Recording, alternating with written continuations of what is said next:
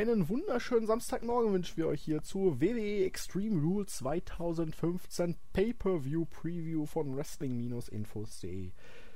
Ja, ich bin auch mal wieder dabei, werde gleich wohl noch etwas über die WWE Hausshow in Dortmund schwadronieren, aber zunächst einmal werde ich meine Kompagnons hier erstmal herzlich begrüßen, nämlich einmal den Silent Glücker, den Andreas. Schönen guten Tag.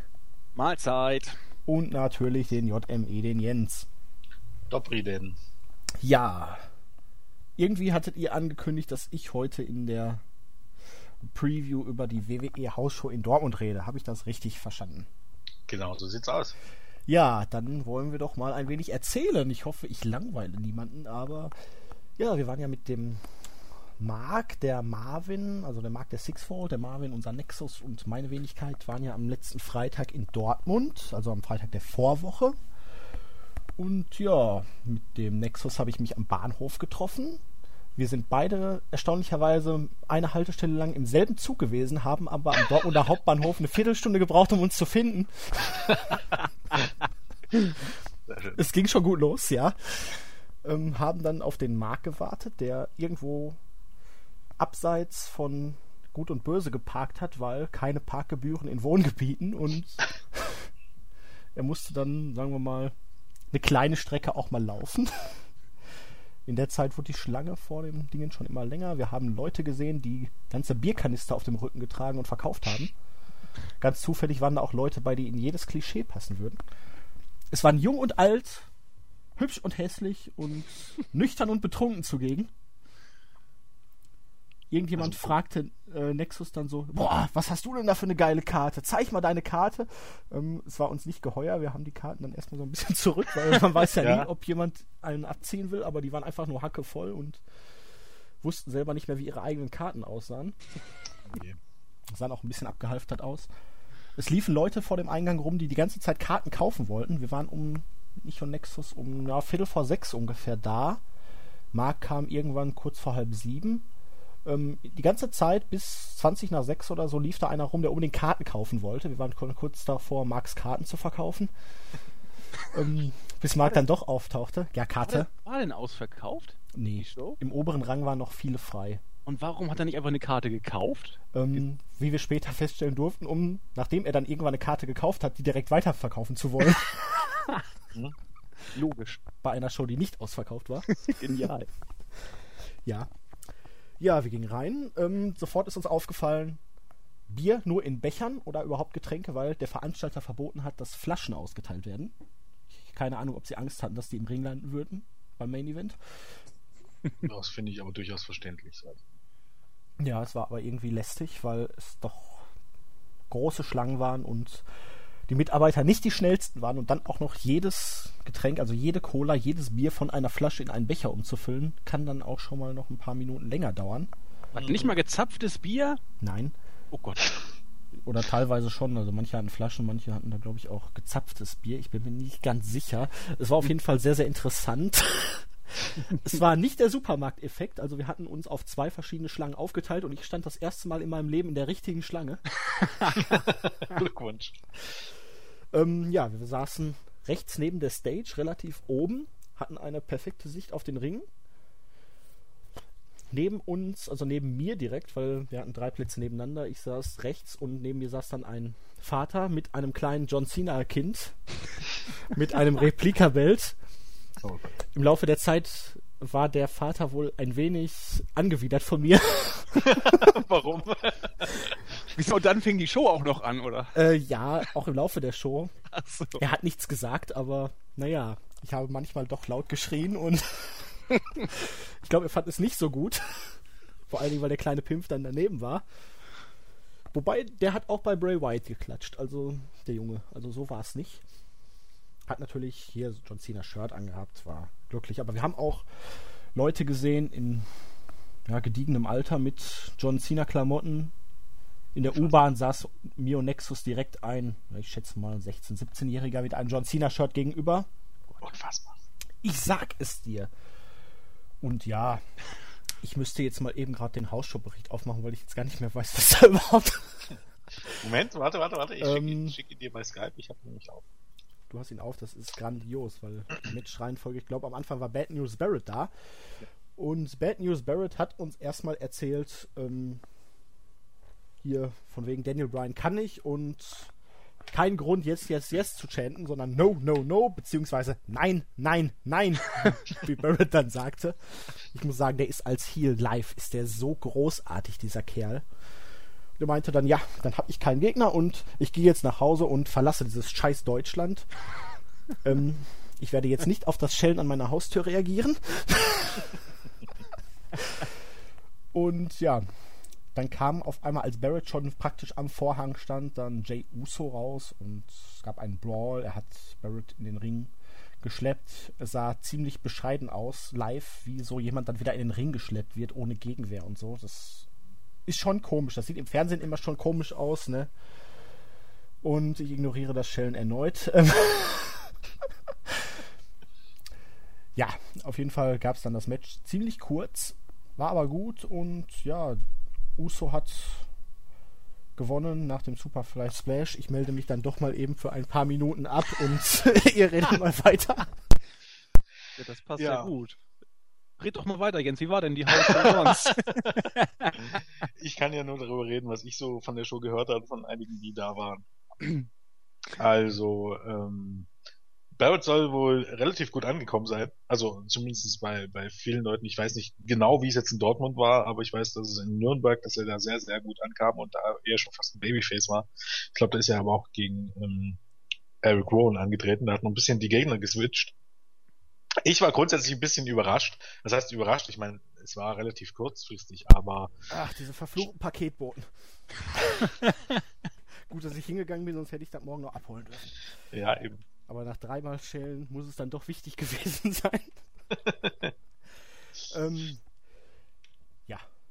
Habe ich euch unterbrochen?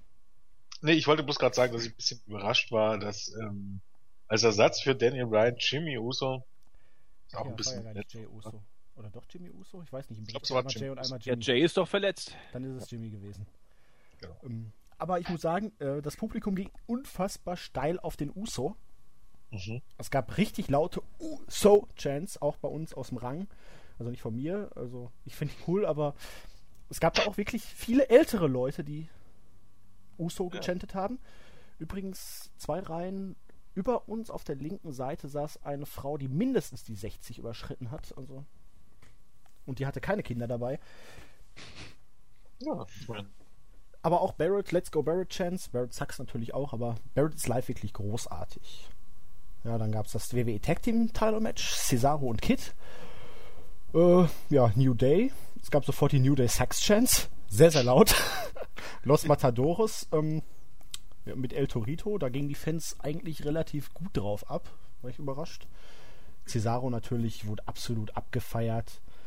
Vor allen Dingen hier Cesaro, oh, Cesaro, oh. Hat dann auch noch eine Promo gehalten und immer wenn meinte dann hier New Day, also, das sind ja Idioten und im, feiern sich da immer selber ab. Und also jedes Mal, wenn, ihr, wenn, wenn die jetzt sagen New Day und klatschen, sagt ihr Sucks.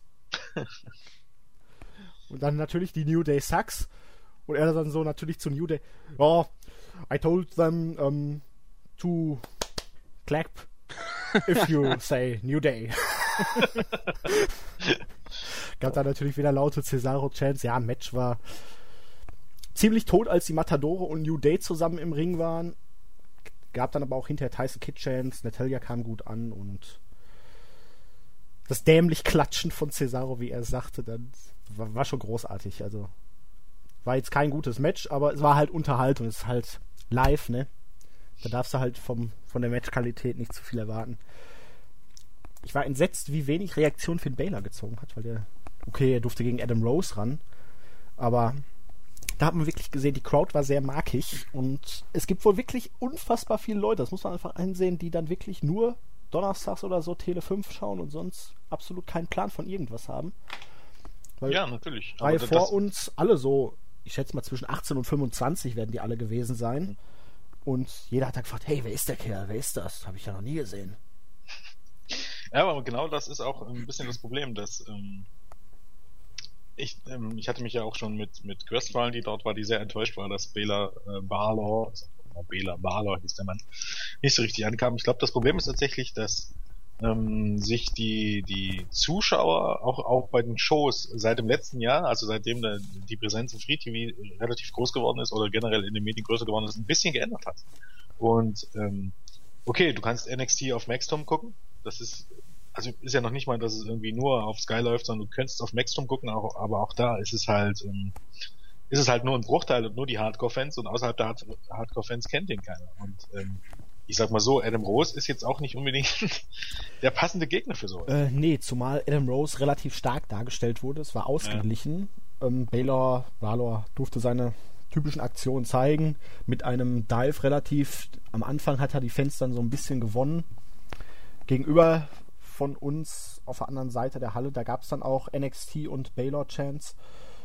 Und ja, war ein ordentliches Match. Er hat ja mit dem Coup de Gras gewonnen. Und hinterher gab es dann auch einigermaßen ordentliche Reaktionen, aber es waren halt doch mit die schlechtesten des ganzen Abends. Deutschland Über, ist halt. Überraschend ist es, dass in Nürnberg war dann wohl die Crowd dann doch, ähm, ähm, waren da wohl mehr Hardcore-Fans, weil da war wohl äh, Bala gut ober und vor allen Dingen gab es da viele NXT-Chats. Hm. Ja, Dortmund war sehr markig, hat man auch später noch gemerkt. Aber dann war erstmal Carsten Schäfer im Ring und kündigte seinen neuen Kommentatorenpartner Manu Thiele an. Es gab ein paar leisere Buhrufe, es gab ein paar laute Buhrufe. Auch teilweise aus unserem Blog. Ähm, es gab viele Leute, die sich ein Fick äh, um das Geschehen da gerade gekümmert haben. Ähm, der Herr Thiele hat sehr, sehr stark versucht, ganz, ganz tief in ein dunkles Loch bei Carsten Schäfer zu kommen. Wie er dann ja. sagte hier von wegen, boah, Carsten, weißt du, damals 2004 habe ich meine erste WWE-Show gesehen und du warst der Kommentator und es ist so unglaublich jetzt hier zu sein. Ähm, nachdem ich dieses YouTube Hast du auch gut nachgemacht gerade. Äh, ja. Von der, von der, Stimmlage muss ich gestehen. Also da Respekt. Ja, ähm, ich habe mich ja leider nicht beworben als Kommentator. ähm, nee, ähm, ich habe ja dieses Video gesehen von vor ein paar Wochen da, wo er da über Schäfer noch hergezogen hat. Deswegen wirkt es doch sehr heuchlerisch. Vielleicht sollten, sollten wir das eben an dieser Stelle auch mal machen, weil zuletzt war es sehr oft wohl gefragt auf allen möglichen Plattformen, was wir denn davon halten, dass eben in dem Sinne ja ein ehemaliger Podcast-Kollege ist. Vielleicht sollten wir das jetzt hier an dieser Stelle einfach mal machen, wo es gerade so gut zum Thema passt. Also ich fange jetzt einfach mal an. Grundsätzlich, wenn es sein Traumjob war, gut für ihn. Glückwunsch. Kann ich nichts dafür sagen. Äh, kann man ja nichts dagegen sagen. Ähm, es ist halt, es hat halt ein bisschen einen faden Beigeschmack, oder? Ähm, du meinst, dass er seine journalistische Integrität weggeworfen hat? Ja, ja, mhm. das ist, das ist ja noch so eine Sache. Ich meine, Journalismus heißt ja nicht immer, dass ich unbedingt. Also was ich von ihm gehört habe, da war es immer so, dass er eben Wert drauf legt, dass oder dass er zuerst Wert drauf legte, da ein bisschen kritisch zu sein und ähm, dass die Kritik Richtung Herrn Schäfer und seine Kollegen immer sehr, sehr heftig war und ähm, ohne jetzt näher darauf einzugehen, wir wussten ja auch ein bisschen, wie das Ganze zustande gekommen ist. Ich glaube, ähm, war es nicht sogar das, so, dass der Kontakt mit Schäfer zustande kam unter einem Video, wo der Herr Thiele den Herr, also ich glaube, frei gesagt hat, dass, dass er besser, der bessere Kommentator ist als der Herr Schäfer, worauf sich Schäfer dann gemeldet hat und das Video dann gelöscht wurde. So ungefähr, ja. Also auf gut Deutsch, ähm, das Ganze ist zustande gekommen, äh, indem er Herrn Schäfer gehatet hat, um das jetzt mal einfach zu sagen. Und natürlich gab es dann noch ein Casting und so weiter. Aber es ist halt, hat halt einen Faden beigeschmiert, äh, jemanden, jemanden äh, so stark zu kritisieren und sich dann dort zu bewerben und dann es am Ende nicht besser zu machen. Denn ich habe letzte Woche Donnerstag geguckt und ich weiß, dass immer ein großer Kritikpunkt war, da schließe ich mich ja sogar an, dass Herr Schäfer in die Promos reinquatscht und die während der Promos übersetzt und nicht wartet, bis die ausgeredet haben. Ähm, man muss ganz ehrlich dazu sagen, dazu stehe ich auch, wir waren nie so kritisch, zumindest ich persönlich nicht gegenüber den deutschen Kommentatoren. Wie oft habe ich schon gesagt, dass sie nicht schlechter sind als die englischen. Abgesehen von der Tatsache, dass sie eben über die Promos reinquatschen. Und das erste, was der Herr Thiele gemacht hat beim, bei Tele 5, war in die Promo von, ich weiß nicht, wer es war, reinzuquatschen. Ja, so heißen im Grunde, auch. Ja, ja, natürlich. Im Grunde ähm, fügt er sich einfach dieser Doktrin von Herrn Schäfer. Also alles, was er vorher kritisiert hat, ist jetzt nicht mehr von Bedeutung. Und natürlich muss man ganz klar sagen, äh, natürlich bringt das Kritik ähm, zutage. Brauchen wir ja gar nicht drüber reden. Also, und das ist ja auch verständlich, weil es, es sieht halt ein bisschen aus, use hold out, das ist immer ein bisschen, bisschen krass gesagt, aber es ist halt, ähm, wenn ich von einem Tag auf den anderen, wenn alles, was ich vorher gesagt habe, äh, auf einmal nichtig ist und ich mich anpasse und sei es mein Traumjob, dann, keine Ahnung, dann hat das einen Beigeschmack. Dann ich komme in die Verlegenheit nicht. nicht. Ich, ich, ich, weiß, dass ich diesen Job niemals machen könnte, weil ich dafür kein Talent habe. Deshalb stellt sich die Frage für mich nicht, auch die Frage nach Neid oder so, stellt sich für mich alles nicht. Ich weiß, ähm, dass ich diesen Job nicht machen könnte und dass ich diesen Job auch nicht besser machen könnte als Manu. Definitiv. Also von, von daher äh, stellt sich die Frage nicht. Aber ich weiß, ich weiß auch gar nicht, inwiefern äh, man da auch wirklich Herr seiner Wünsche ist bei der Kommentierung der äh, WWE-Shows. Es wird da ja auch bestimmte relativ konkrete Vorgaben geben. K könnte ich mir vorstellen, ich weiß es nicht genau. Auf jeden Fall von mir aus äh, Glückwunsch an, an Manu, das äh, sei ihm gegönnt. Eine Sache muss ich noch klarstellen. Äh, Gerd Siegmund und Dirk Thiele sind meine absoluten Lieblings-Skisprung-Kommentatoren und es wurde bei uns auf der Startseite gefragt, äh, hä, was hat denn jetzt der arme Dirk Thiele gemacht oder so ähnlich. Ich, ich muss hier an dieser Stelle äh, klarstellen, Manu Thiele ist eine andere Person als Dirk Thiele und Dirk Thiele könnt ihr irgendwie so zwischen November und März äh, immer im Skispringen gucken. Ansonsten habt ihr ihn auch, glaube ich, bei der Leichtathletik und äh, Manu Thiele könnt ihr jeden Donnerstag und wohl auch künftig bei den Pay-Per-Views beim Wrestling angucken. Beide haben was für und äh, gegen. Was, was du sagtest, ähm, dass es da natürlich die Vorgaben gibt. Natürlich gibt es die Vorgaben. Das ist doch vollkommen klar. Aber der eigentliche Punkt ist doch, ich habe das immer kritisiert und füge mich dann demjenigen, der mich immer kritisiert hat und dessen Vorgaben und tu genau das gleiche, was ich vorher kritisiert habe. Ja, das passiert ja manchmal. Ja, das hat, hat aber. Damit muss man dann leben können. Damit das muss man dann leben können, genau. Aber ähm, das, äh, dafür gibt es eben Kritik und nicht so ein Recht. Natürlich. Genau. Ich denke, damit ist auch alles gesagt. Ja. Ähm, seine abschließenden Worte dann, habt ihr Bock auf ein bisschen Divas-Action? Stoßt schließt dann auch auf wenig Begeisterung. Was, was ein undankbarer Job. Divas, habt ihr Bock auf Divas-Action? Das hat das auch weiter ausgeführt, oder? Äh, nein. Okay. Weil dann kam praktisch das Ergebnis des Fan-Votings, weil wir durften wählen zwischen einem Singles-Match und einem Six-Man Divas Tag Team Match. Ich habe keine Ahnung, was äh, für Leute oder für Damen bei dem Singles-Match zur Auswahl standen, weil den Titantron konnten wir leider von unserer Position aus nicht sehen, sondern nur halt so seitlich. Wie wurde denn abgestimmt? Mit Jubel oder? Ähm, ich schätze mal mit der WWE-App im Vorfall. Ach so. Ich habe keine Ahnung. Also auf Twitter definitiv nicht. Wir konnten das nicht so wirklich sehen von unserer Position aus. Wir haben uns nur gefragt, hm, haben wir jetzt die Auswahl zwischen diesem Six-Man-Tag-Team-Match oder einem Singles-Match zwischen Tamina und Natalia oder möglicherweise zwischen Layla und Rosa Mendes? Das ist ja schon ein wichtiger Faktor. Ja, definitiv, ja. Aber ich glaube, bei den Team geht es immer bloß darum, möglichst viele hübsche Frauen zu sehen. Ähm, Deshalb gewinnen auch immer, immer das, wo mehr hübsche Frauen eintreten. ja. ja, also das Publikum war wenig ähm, begeistert von diesem Match. Am Ende war es ja dieses Six Divas Tag Team Match, Emma Layla und Natalia gegen Cameron, Tamina und Rosa Mendes. Ich muss sagen, ich hatte jetzt mal abgesehen vom Entrance, weil der war hierbei, die kamen, die Heel Diven zu Girl Bye von Cameron in den Ring, da musste ich schon sagen, boah, wie so ein kleines Highschool-Girlie steht da im Ring und betrachtet sich so im Spiegel und so, oh, was ein scheiß Gimmick. Aber ich hatte das ganze Match nur auf Augen für Rosa Mendes, weil ich immer darauf geachtet habe, wie schlecht die Frau ist. und sie ist live noch mieser als im Fernsehen.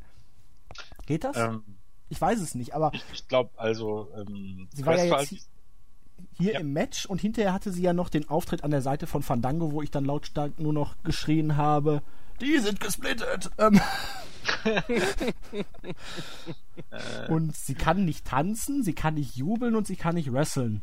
Aber es soll ja einen gewissen Charme haben, ähm, sie live zu sagte sehen. Sagte Crestfallen, ja. Genau. Sie genau. sagte, sie, die gute Rosa ist äh, verdammt hübsch und verdammt süß. Das glaube ich ja. Das Problem ist, ich glaube, zuletzt hat es auch ähm, Brian Alvarez öfters gesagt, äh, dass er immer noch nicht rausgefunden hat, was Rosa Mendes eigentlich kann. Und dann hat er, hat er noch gescherzt, ich glaube auf Twitter wäre ich, äh, Twitter wär ich jetzt gerade bom bombardiert mit Sachen, die Rosa gut kann. Ähm, war nicht Rosa Mendes diejenige, die damals ja. sehr ja. überzeugende mündliche Argumente hatte? So heißt es ja. Wird erzählt, ja. Die, die auch tatsächlich, was mittlerweile auch kein Geheimnis mehr ist, sondern offiziell die Verhältnis hatte mit Michael Hayes. Also daraus macht man jetzt noch nicht mal mehr irgendwie ähm, ein Geheimnis. Und selbst das, das hat ihr noch nicht mal den Divas-Titel gebracht. Jede Nein, Diva durfte schon mal diesen verfickten Titel halten. Aber sie in den Shows gehalten, muss man ja ganz ehrlich sagen. Das ja. ist bei, bei ihrem Talent für Pro-Wrestling, also sie kann ja auch nicht gut Schauspieler.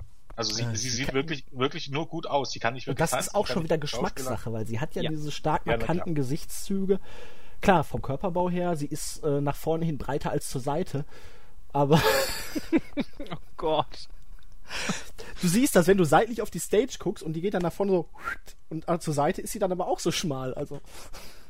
Ich fand, ich finde aber auch die Teamaufteilung gut. Ähm, ist, okay, e- Eva Marie stand nicht zur Auswahl, aber abgesehen von Eva Marie muss doch da jemand in die, in die, in die Trommel gegriffen haben und gesagt, ich suche mal jetzt die drei schlechtesten Wrestlerinnen im Divas Roster raus und man hat zielgerichtet Rosa Mendes, Cameron und Tamina Snuka gezogen. Also Cameron war auch fantastisch, also meine Güte. ähm, dann wurde nochmal dieses ja, Connor the Crusher Video eingespielt. War irgendwie dann auch wenig passend für diese Hausshow, weiß ich nicht. Klar, ist jetzt wieder ein bisschen hier WWE, ne? In die PR-Schiene, so. aber.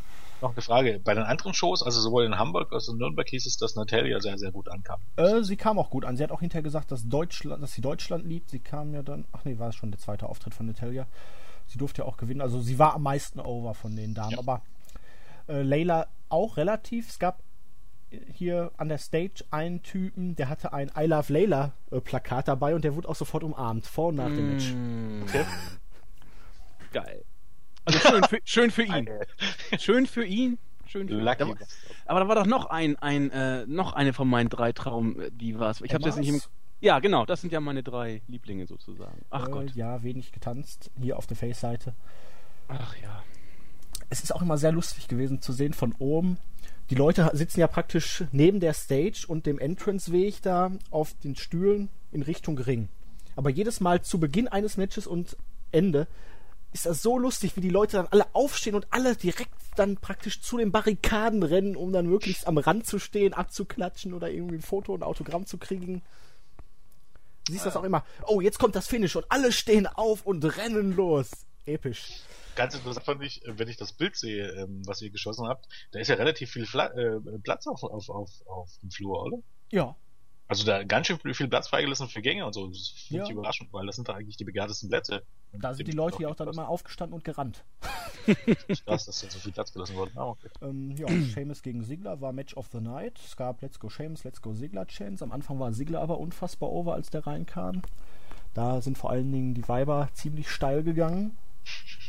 Es gab dann hinter uns irgendeinen Sigler Sachs, der relativ äh, tiefe Stimme hatte. Links okay. von uns, ein, zwei Reihen vor uns, gab es jemanden, der bei jedem Match We Want Tables gechantet hat. der dann sehr happy Main Event war.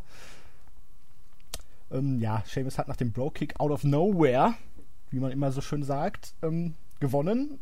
Es gab irgendwann, ich weiß gar nicht mehr bei welchem Match es war. Ich glaube, es gab sogar mal irgendwie out of nowhere Chance. Aber ähm, ja, dann ging Seamus weg und meinte dann, hey, ich gehe nochmal zurück und es war klar, ne? Alle sofort Zigzag, aber es kam noch ein Superkick vor der Zigzag. Aber die Fans gingen sehr steil. Da hätte man Sigler aber auch gleich gewinnen lassen können. Es ist eine verdammte Hausshow. Ja. Ich habe da nur geschantet, Even Steven. Ja, genau. Das ist ähm, jetzt kam das rein, was auch Andy wohl sehr viel Spaß bereitet hätte. Erstmal hier die Heels, Fandango mit Rosa Mendes, die versucht hat zu tanzen. Und The Miss und The Mister äh, schnappte sich dann ein Mikrofon und meinte hier, Mister darf mein Theme nicht weiter benutzen. Das Publikum ist auch scheiße und die Deutschen verstehen ja eh nichts, deswegen spricht er extra langsam. er hat Mistau gemacht und ja, Mistau kam dann rein, Zack Ryder kam rein. Wir haben natürlich, also meine Wenigkeit, ähm, O-Radio gesungen und We Want Ryder gechantet. Ähm, Mistau hat sich dann auch das Mikrofon geschnappt und meinte nur halt, nicht Miss hat mich gemacht, sondern das WWE Universe hat mich gemacht. War Mistau over? Äh, der war mit Roman Reigns derjenige, der am meisten over war bei der ganzen Krass. Show. Okay. Und Mistau hat dann zu Miss gesagt, Halt's Maul! Und es gab dann laute Hals-Maul-Chants, die er angestimmt hat. Es hatte mich an einen ehemaligen deutschen Führer aus den 30er und 40er Jahren erinnert, wie er es gesagt hat. Er wirklich, nein, ich weiß nicht, es liegt wahrscheinlich daran, wenn die Amerikaner versuchen, ja. Deutsch zu reden, aber Hals-Maul! Hals-Maul! Hals-Maul! Das sind die einzigen beiden Worte, die sie auf jeden Fall kennen, ne? aus irgendwelchen ja, Geschichtsdokus oder so. Ich glaube auch, ähm, für Amerikaner klingt Deutsch immer wie, wie Hitler. Ja. ja. Aber es ja. war da wirklich dieses Hals, Maul! Und das zog sich auch über die gesamte Show. Es gab mal wieder Hals, Maul, Chance. Und auch während des Matches, immer wenn Mist irgendwie versuchte, mit dem Publikum zu interagieren, Hals, Maul! ja, Mister und Ryder haben dann nach dem Skull Crushing Finale von Sendo an Miss gewonnen. Fans waren glücklich. Also Mister war wirklich unfassbar over. Dann wurde es Zeit, dass es dunkel wurde in der Halle. Es gab natürlich hier die Taschenlampenfunktion bei den Smartphones. Bray White, es wurde dunkel. Vorher kam Eric Rowan rein. Äh, die Leute dachten sich, what the fuck, wer ist der Typ? Was ist das für eine Musik und was will der hier? War aber ein relativ ordentliches Match, jetzt auch nicht gut. War halt, ich würde sagen, normales Raw Weekly Match. Bray White hat aber im Vergleich zu den anderen, jetzt, na gut, Sigler und Seamus haben ihr Standardrepertoire ausgepackt und Wyatt und Rowan auch. Die anderen haben sich sehr stark geschont. Wyatt hat aber hier seine Sentence gezeigt, hat seinen Uranagi gezeigt, der gegen Rowan dann doch live sehr beeindruckend aussieht. Am Ende die Sister Abigail, Rowan hat ein paar Kicks ausgeteilt und war sperrig. Und am Ende hat Bray Wyatt Eric Rowan dann über seine Schultern so den einen Arm und hat ihn dann in den Backstage-Bereich begleitet. Ich weiß nicht, ob man da irgendwie eine Wiedervereinigung probt oder. Ich bin ja immer noch dafür. Äh, ich auch, weil Luke Harper macht ja auch einen ganz großen Job, indem er gegen Ryback verliert. aber Bray Wyatt war auch gut over. Es gab Let's Go Wyatt, Wyatt sucks natürlich, aber doch Großteil war für Wyatt. Selbst der kleine Cena Boy neben mir, zwei Plätze weiter, hat gechantet und geklatscht. Der kam echt gut an. Ja, und dann Main Event Street Fight, Roman Reigns gegen Big Show. Ähm, Roman Reigns war unfassbar over. Ich war entsetzt, ey. Frauen, Männer, jungen Alters, älteren Alters, sie alle gingen steil auf Roman Reigns. Das, ich, ich, konnte es nicht glauben. Äh, es gab keine Big Show Retire Chance oder Please Go. Also ich habe versucht, uh, You Can Wrestle, Please Go Home und Please Retire anzustimmen, hat nicht funktioniert. One Man Chant. ja, so ungefähr. Deswegen war der werte Herr neben mir wahrscheinlich auch dann irgendwann ziemlich genervt. ja, ja. Da muss er durch. Ähm, ja, während des Matches habe ich dann versucht, einen We Want Wrestling Stand anzustimmen, hat auch nicht funktioniert. Wir waren, aber ich glaube, es gab sogar This is Awesome Chance, oder? Äh, das war es dann. Also, es gab halt, die beiden haben sich geschlagen. Es war langweilig. Es gab irgendwann einen Spear. Es gab einen KO-Punch out of nowhere ähm, wo er ausgekickt ist. Ein Tisch ging zu Bruch, ein zweiter Tisch kam raus und als die Tische dann rauskamen, gab es dann diese This is Awesome Chance. Ähm, es gab, boah, lass mich überlegen, sechs oder sieben Superman-Punches. Also, es ist halt John Cena 2.0 gewesen. Und es gab keinen Spear durch den Tisch. Der Tisch ist zu Bruch gegangen, weil Big Show durchgelaufen ist, mit Absicht. Okay. Also, er wollte ein Spear zeigen und Reigns ist ausgewichen. Big Show Spear gegen Reigns sah zehnmal heftiger aus als der von Reigns gegen Big Show. Ist ja klar, wenn da so ein 450 Pfund ja. Kerl auf dich zurennt. Ähm, ja, aber Reigns hat dann am Ende gewonnen, ließ sich feiern und ja, also wrestlerisch war wie gesagt nichts wirklich Überragendes dabei. Sigler gegen Sheamus war gut. Die anderen waren so ein bisschen Durchschnitt bis teilweise doch sehr schlecht, aber die Stimmung war gut, auch wenn es sehr markige Crowd war hat man doch gemerkt, dass hier wirklich sehr viele random Zuschauer dabei waren. Ich hätte jetzt diese über 70 Euro, die die Karten gekostet haben, niemals dafür ausgegeben. Bier auch noch 4 Euro, also finde ich dann auch sehr heftig, so einen kleinen Becher. Ähm, Tony Schimmel ähm, macht einen guten Job. Der war sehr sympathisch. Nee, hat schon Spaß gemacht, aber äh, für den Preis, also wurde mir da zu wenig geboten. Klar, Ende der Tour, ne, irgendwie. Und die sind vielleicht auch müde, wollten sich schon, wollten da jetzt nicht alles geben, aber warum hat man dann nicht irgendwie, oh, ich weiß nicht, Baylor gegen Barrett oder so als Match gebracht, anstatt jetzt hier Uso gegen ja, Barrett glaub, und Baylor gegen Rose? Ja. Das weiß ich nicht. Da hätte man deutlich das bessere Paarungen mit den Leuten anstellen können. Wenn man sich so die Hausschuhberichte anguckt, also egal ob in den USA oder bei anderen Europa-Tourneen, die besten Matches waren meistens die Matches mit Ziggler, Sheamus oder Daniel Bryan. Also bei, jetzt nicht bei dieser ähm, Tour, aber generell. Also so, so Matches wie, keine Ahnung, Dolph Ziggler gegen Sheamus, da hört man dann öfter, gibt's ja auch nicht das erste Mal bei Hausshows, äh, dass die gut waren. Und, und ansonsten immer die Matches der NXT-Leute gegeneinander. Ich glaube hier, aber dieser Tour hat einfach das Problem, dass du hier keinen Tyler Breeze mithattest, beziehungsweise dass du eben nicht äh, Balor und, und Neville. Ich glaube, hättest du hier Balor gegen Neville gehabt, dann hättest du richtig gerade gehabt, weil ich glaube, die reißen sich bei den Hausshows, bei den WWE-Hausshows immer ein Bein aus. Ich wollte unbedingt Tyler Breeze haben. Ja. Weil Tyler Breeze hätte uns seinen Selfie-Stick leihen können, das hätte einiges vereinfacht. dann hätten wir nicht so ein schäbiges Selfie machen müssen. Ach, das ist ja, so schlimm ab, alles. Apropos äh, schäbiges Selfie, das war eigentlich mein Highlight dieser, dieses äh, Berichts, weil was, was habe ich gesehen über, über Julian? Er sieht gar nicht so nerdig aus. Ich habe ihn mir nerdiger vorgestellt. Hatten, ich weiß jetzt nicht mehr, wer es war, aber schöne Grüße jetzt. Ähm, habe ich auch mit einer gewissen, ich habe es glaube ich auch zwei, dreimal gefordert von, von Nexus und, und von dir, nun bring doch mal ein Selfie hier online.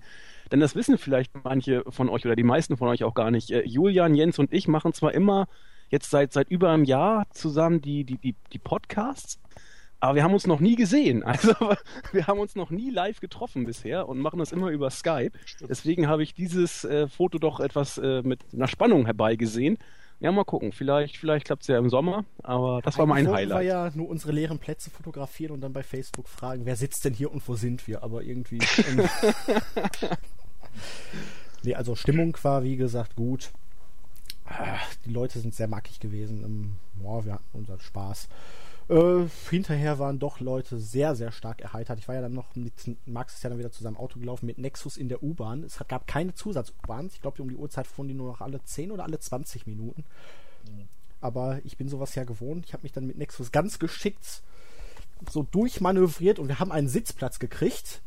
Oh. Ähm, die U-Bahn stand dann aber noch gefühlte 10 Minuten am Bahnsteig, weil die Türen nicht zugehen wollten, weil die Leute da äh, durchstanden. Sowas kommt mir bekannt vor. Irgendwann haben andere Leute die weggezogen, damit die scheiß U-Bahn endlich zuging. Und ja, irgendwie ging dann ein Gebläse an. Bei dem einen ging die Frisur sehr stark nach oben dadurch. an der anderen Ecke hat wohl einer einen fahren lassen, wo die Leute nicht so begeistert von waren. Sie klebten mit den Gesichtern an der Scheibe. Wir saßen, wir hatten Spaß. Und ja, zwischendurch musste dann tatsächlich vorm Hauptbahnhof jemand aussteigen. Äh, das war auch wenig vorteilhaft. Mhm. Naja, Okay. Ja, so. Das war jetzt der Live-Bericht von der WWE Hausshow in Dortmund. Ähm, ähm, noch irgendwas, noch irgendwas. Ach ja, Fandangos Alter-Theme ist wirklich zehnmal besser als dieses, was er zwischendurch ben benutzt hat. Das war wirklich scheiße mit Rosa Mendes, da dieses Rumgetanze zu diesem Tango-Beat. Ähm, es gab da, genau, in dem Match gab es zwischendurch aus dem Publikum auch Leute, die versucht haben, hier sein dödet, dödet, dödet, anzustimmen. Hat aber auch nicht wirklich so gezündet. Das war dann wohl auch eher so ein Insider-Dingen. Aber die Smarkigen, die saßen uns gegenüber, praktisch guckt, wir waren ja jetzt wirklich da links neben der Stage, schräg zum Ring, so komplett auf der anderen Seite. Irgendwo kamen daher die lauten NXT-Chants auch, die Balor-Chants und naja. Ich weiß immer noch nicht, wo Crestfallen gesessen hat. Sie sagt am Ring, aber die Bilder, die sie Relativ gepostet hat, die waren irgendwie, oder das Video waren doch weiter hinten. Ne? Nee, das Video war nicht von ihr. Ach so. Das Video war nicht von ihr, aber die Bild, also ich schätze mal, also jetzt nicht ganz vorne, aber auf jeden Fall äh, auf dem Flur, also Parkett, vielleicht fünfte, sechste Reihe, ich weiß nicht genau, wie sowas. Also nicht, nicht, nicht direkt vorne am Gitter, sondern ein paar Reihen weiter weg. Aber sie ist ja immer nach vorne gelaufen, teilweise. Ach, sie gehörte zu diesen Groupies, die da. Ja, ja, sie war, sie war bei den Groupies. Sie sagte, glaube ich, sie ist nicht nach vorne gelaufen, oder? Also sie hat mir ein Foto geschickt, äh, da meinte sie hier für dich, weil sie ja um meine Leidenschaft für die äh, Diven weiß. Und das war, äh, da war kein äh, Gesicht oder Kopf mehr vor ihr. Das war also ganz vorne am, an der ersten Reihe aufgenommen worden. Also da ist sie wenigstens dafür oder vielleicht für ein, zwei Matches noch, meine ich, ist sie auch immer hin und her. Aber wir fragen sie mal. So habe ich es in Erinnerung auf jeden Fall. Gut, WWE Extreme Rules würde ich jetzt mal sagen. Ne? Wir haben jetzt ja relativ lange hier schwadroniert, 34 Minuten, wenn ich mal auf meinen Tacho gucke. Ja. Dann ja. können wir jetzt wohl auch irgendwie in die Pre-Show gehen, die ja letztendlich auch nichts anderes ist als das Hausshow-Match mit einem fehlenden Team. Äh, Cesaro und Tyson Kidd gegen New Day Sucks. das gehört da jetzt schon zu. Man hat sich damit arrangiert irgendwie und ja, ähm, äh, eigentlich war ja die Lucha Dragons ja aufgebaut worden über Wochen. Was? Interessant ist ja eigentlich diesen New Day Sucks Chant, dass, dass man bei WWE das jetzt so dreht, dass wenn das was Gutes wäre, also dass die Leute ober sind. Nein. Also, ja, das finde ich sind, eigentlich ganz interessant. Ja, sie sind Heels. Ja. Und mehr over also, als je zuvor. Die sind Heels, ja. aber das, das New Day sozusagen, weil das Gimmick scheiße ist. Ähm, ja, aber. Also das war ja am Anfang ja. eher sie haben vor... Heat. Ja, aber sonst hatten sie gar keinen Heat gezogen, Jens. Sie hatten gar keine Reaktion gezogen. Es war tot. Und jetzt ziehen sie Reaktion. Irgendwie. Und ich finde sie auch lustig. Äh, ja. Ich nicht. Übrigens, wenn Kofi Kingston und Xavier Woods die Haare ähnlich tragen, sind sie verdammt schwer auseinanderzuhalten. Ach, was du nicht sagen. Nur Big E, also der sieht wirklich aus wie eine Presswurst live. Das ist unfassbar. Der Kerl ist auch wie Rosa Mendes, nach vorne breiter als zur Seite fast. Der, der ist nur Fleisch.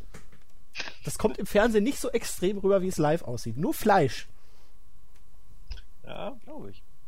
Aber ich weiß nicht, New Day, äh, klar hat die WWE jetzt da äh, reagiert und versucht, das irgendwie so auszunutzen, dass man das imagemäßig ausschlachten kann. Aber diese, wie soll ich sagen, stupide, schlechten Backstage-Videos mit, mit äh, New Day, wo Kofi dann sagte, ja, wir werden aber auch weiter klatschen, egal was ihr macht. Und Xavier Woods guckt ganz grübelnd und traurig, weil das Publikum jetzt Bu sagt. Und dann fangen sie an zu klatschen. Er sieht das und strahlt und klatscht mit. Das ist so unglaublich schlecht, dass ich äh, leichte wie soll ich sagen, Erbärmlichkeitssympathiepunkte verteile und New Day putziger finde als vorher. Also könnte man ja. jetzt implizieren, schlecht ist das neue Gut. Bei New Day ist, schon. Ich, ich, ich würde ich würd dir ja da schon gr äh, grundsätzlich recht geben. Das Problem ist, dass es für mich einfach in den WWE-Shows absolut überhand nimmt. Dass du grundsätzlich ja. immer mehr solche Gimmick hast. Wie, viel, wie viele Leute im Main-Roster im Moment ähm, habt ihr denn im Moment, wo ihr wirklich, egal ob jetzt äh, Segment oder egal ob Match, wo ihr wirklich sagt, cool, den äh, höre ich gerne zu oder den sehe ich gerne wresteln, äh, das ist jetzt eine Highlighter-Show, das ähm, gucke ich mir jetzt gerne an. Wie viele Leute im aktuellen oder wo er auch sagt, okay, das ist ein bisschen wie mein Held oder Vorbild ist immer blöd, aber zu sagen mein Held oder ähm, derjenige, für die ich die Show angucke. Wie viele Leute hast du? Ja, hast, hast du schon recht. Da habe ich Brian und, und Dallas. Wenn Dallas denn ab und zu mal ja, kommt. Aber selbst Bo aber Dallas, Dallas ist ja praktisch nur eine Parodie genau. eines Wrestlers. Nein, ja, hast, ja aber das, das stimmt. Aber damit kann ich auch auf Sicht leben, weil es eben ein, ein es ist für mich mehr als nur so eine Geek-Rolle, weil es auch leicht kritische Züge hat, die die meisten vielleicht gar nicht so, so mitbekommen vielleicht. Letztendlich kann man aber, das ja überhaupt zum WWE-Produkt sagen, ne? Ja, Jens hat ja völlig recht. WWE Jens ist praktisch nur noch eine Parodie einer Wrestling. Genau, darauf ja. wollte Jens ja auch hinaus. Und äh, man kann über, über Curtis Axel kann man ein bisschen lachen, man kann über Misto lachen, man kann auch über New Day ein bisschen das, lachen. Und das, das, das ist ja der Punkt. Fandango, das, genau, das ist ja der Punkt. Ja. Und, das ist ja nichts Nachhaltiges, sondern so ein paar Geeks, über die man lachen kann. Und wenn du das Produkt mit solchen Leuten immer mehr anfüllst, dann fehlt natürlich die Tiefe und die Substanz. Und das wollte Jens, glaube ich, gerade andeuten, ja. so ein bisschen du hast, du hast in dem Sinne Randy Orton, also man muss ja ganz, äh, ganz klar sagen, dass man Daniel Bryan in diesem Sinne irgendwie gekillt hat. Äh, für Team Ambrose gilt für mich das Gleiche. Du siehst ihn kaum noch in großartigen Segmenten. Äh, ab und zu in guten Matches, aber in großartigen Segmenten nicht. Eben genauso wenig wie Daniel Bryan. Ähm, Seth Rollins ist ein Geek. Jetzt hast du Randy Orton, John Cena und Roman Reigns. Und die drei sind nun mal sehr polarisi polarisierend und Geschmackssache. So einfach ist das. Die drei sind alle Geschmackssache und ähm, ich für meinen Teil ähm, kann mit keinem der drei wirklich viel anfangen. Am ehesten im Moment noch mit Randy Orton, wobei ähm, ich immer noch der Meinung bin, dass ähm, über zehn Jahre Randy Orton an der Spitze mir dann doch irgendwann lang. Also weil was Neues ist das alles nicht, auch wenn er im Moment von all den Leuten, die man pusht, noch am noch am besten wegkommt, muss man ja ganz klar sagen. Aber dass du wirklich, also zum Beispiel eben, wenn ich mir im Moment NXT angucke, auch wenn die Shows auch nicht immer gut sind im Moment, habe ich dort immer Leute mit dabei, die ich mir gerne angucke und äh, bei denen ich mir mich auf jedes Segment freue, ohne da irgendwie groß ähm, am Ende Kritik üben zu müssen oder mir mich zu ärgern, dass die, dass die unterputscht sind oder sowas. Und solche Leute fehlen mir im Main Roster und da gibt's eben größtenteils nur Geeks, die ihre Rolle gut machen und die unterhaltsam irgendwie sind auf ihre sehr spezielle Art und Weise, aber ähm, es ist ja nicht Sinn und Zweck der Sache, nur solche Gimmicks anzuzüchten. Also das ist ähm, vor ja. allen Dingen, wenn man solche Gimmicks ranzüchtet, kann man sie auch immer noch anders darstellen. Ich habe jetzt hier vorhin ja mit Christos noch die Lucha Underground Review aufgenommen für diese Woche und da gab es ja dieses Trios Title Match. Erste ja. Vergabe der Trios Titles. So hat es hier Big Rick, Killshot und ähm, The Mac, also Ezekiel Jackson, Willie Mack und Shane Strickland gegen ähm, Brian Cage, äh, Tejano und King Cuerno und hier Ivali, Son of Havoc und Angelico. Und Ivelisse, Son of Havoc und Angelico sind ja eigentlich die Geeks bei Lucha Underground, wenn man es so möchte. Eher in die Comedy-Schiene. Am Anfang war ja Son of Havoc mit Ivelisse zusammen. Angelico hat ihr schöne Augen gemacht. Dann hat Son of Havoc Ivelisse sozusagen abgeworfen. Sie hat dafür Angelico, der immer noch schöne Augen gemacht hat, einen Kick verpasst und letztendlich wurden sie dann in ein Trios-Team gesteckt.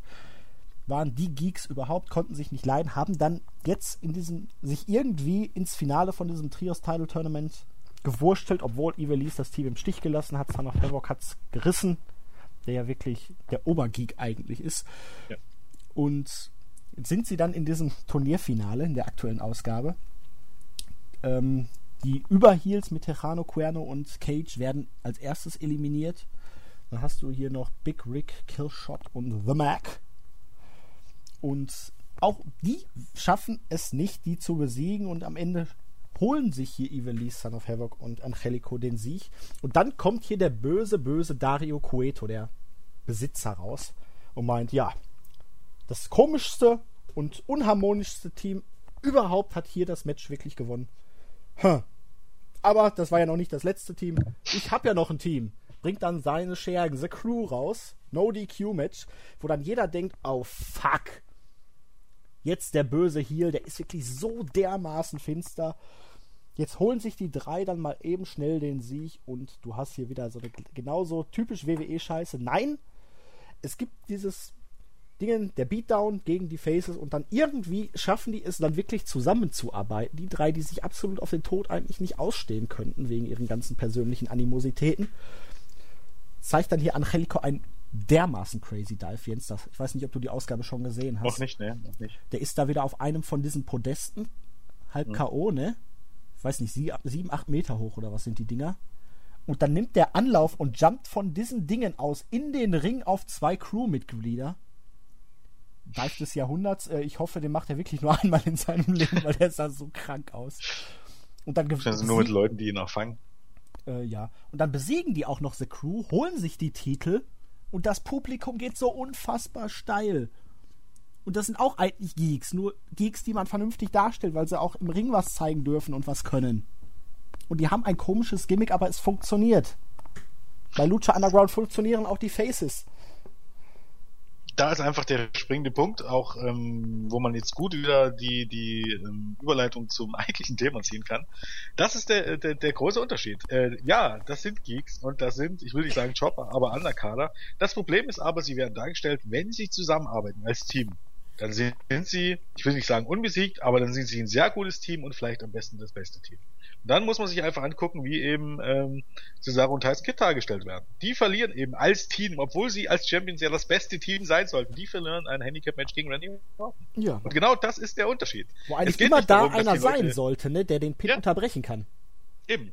Es geht nicht darum, dass ähm, Champions mal ein Match verlieren. Es geht darum, dass das beste Team kein Handicap-Match verlieren sollte. Und ähm, es gibt eben halt und das hat nichts damit zu tun, dass Wrestling Booking, wenn man sich an gewisse Regeln hält, langweilig wird, sondern das ist eine dumme Ausrede übrigens, ähm, sondern einfach, dass es gewisse Regeln gibt seit Jahrzehnten im Wrestling, weil sie funktionieren, weil ähm, die Leute rüberkommen, wenn du ähm, sie auf eine gewisse Art und Weise darstellst. Und ich habe keine Ahnung, warum bei WWE irgendjemand glaubt, dass äh, das für WWE nicht mehr gilt, weil man kann sich noch 10.000 Mal Sports Entertainment nennen, man ist eine Wrestling Promotion. Dabei bleibt das trotz allem drumherum, was ich was nicht, man verdient sein Geld größtenteils mit Wrestling-Shows. Und dann sollte man sich vielleicht auch an die Gegebenheiten und an die Regeln einer Wrestling-Show halten, wenn man sie nicht besser umsetzen kann, als das äh, äh, die Regeln eigentlich besagen. Und als dann kann man sie offensichtlich.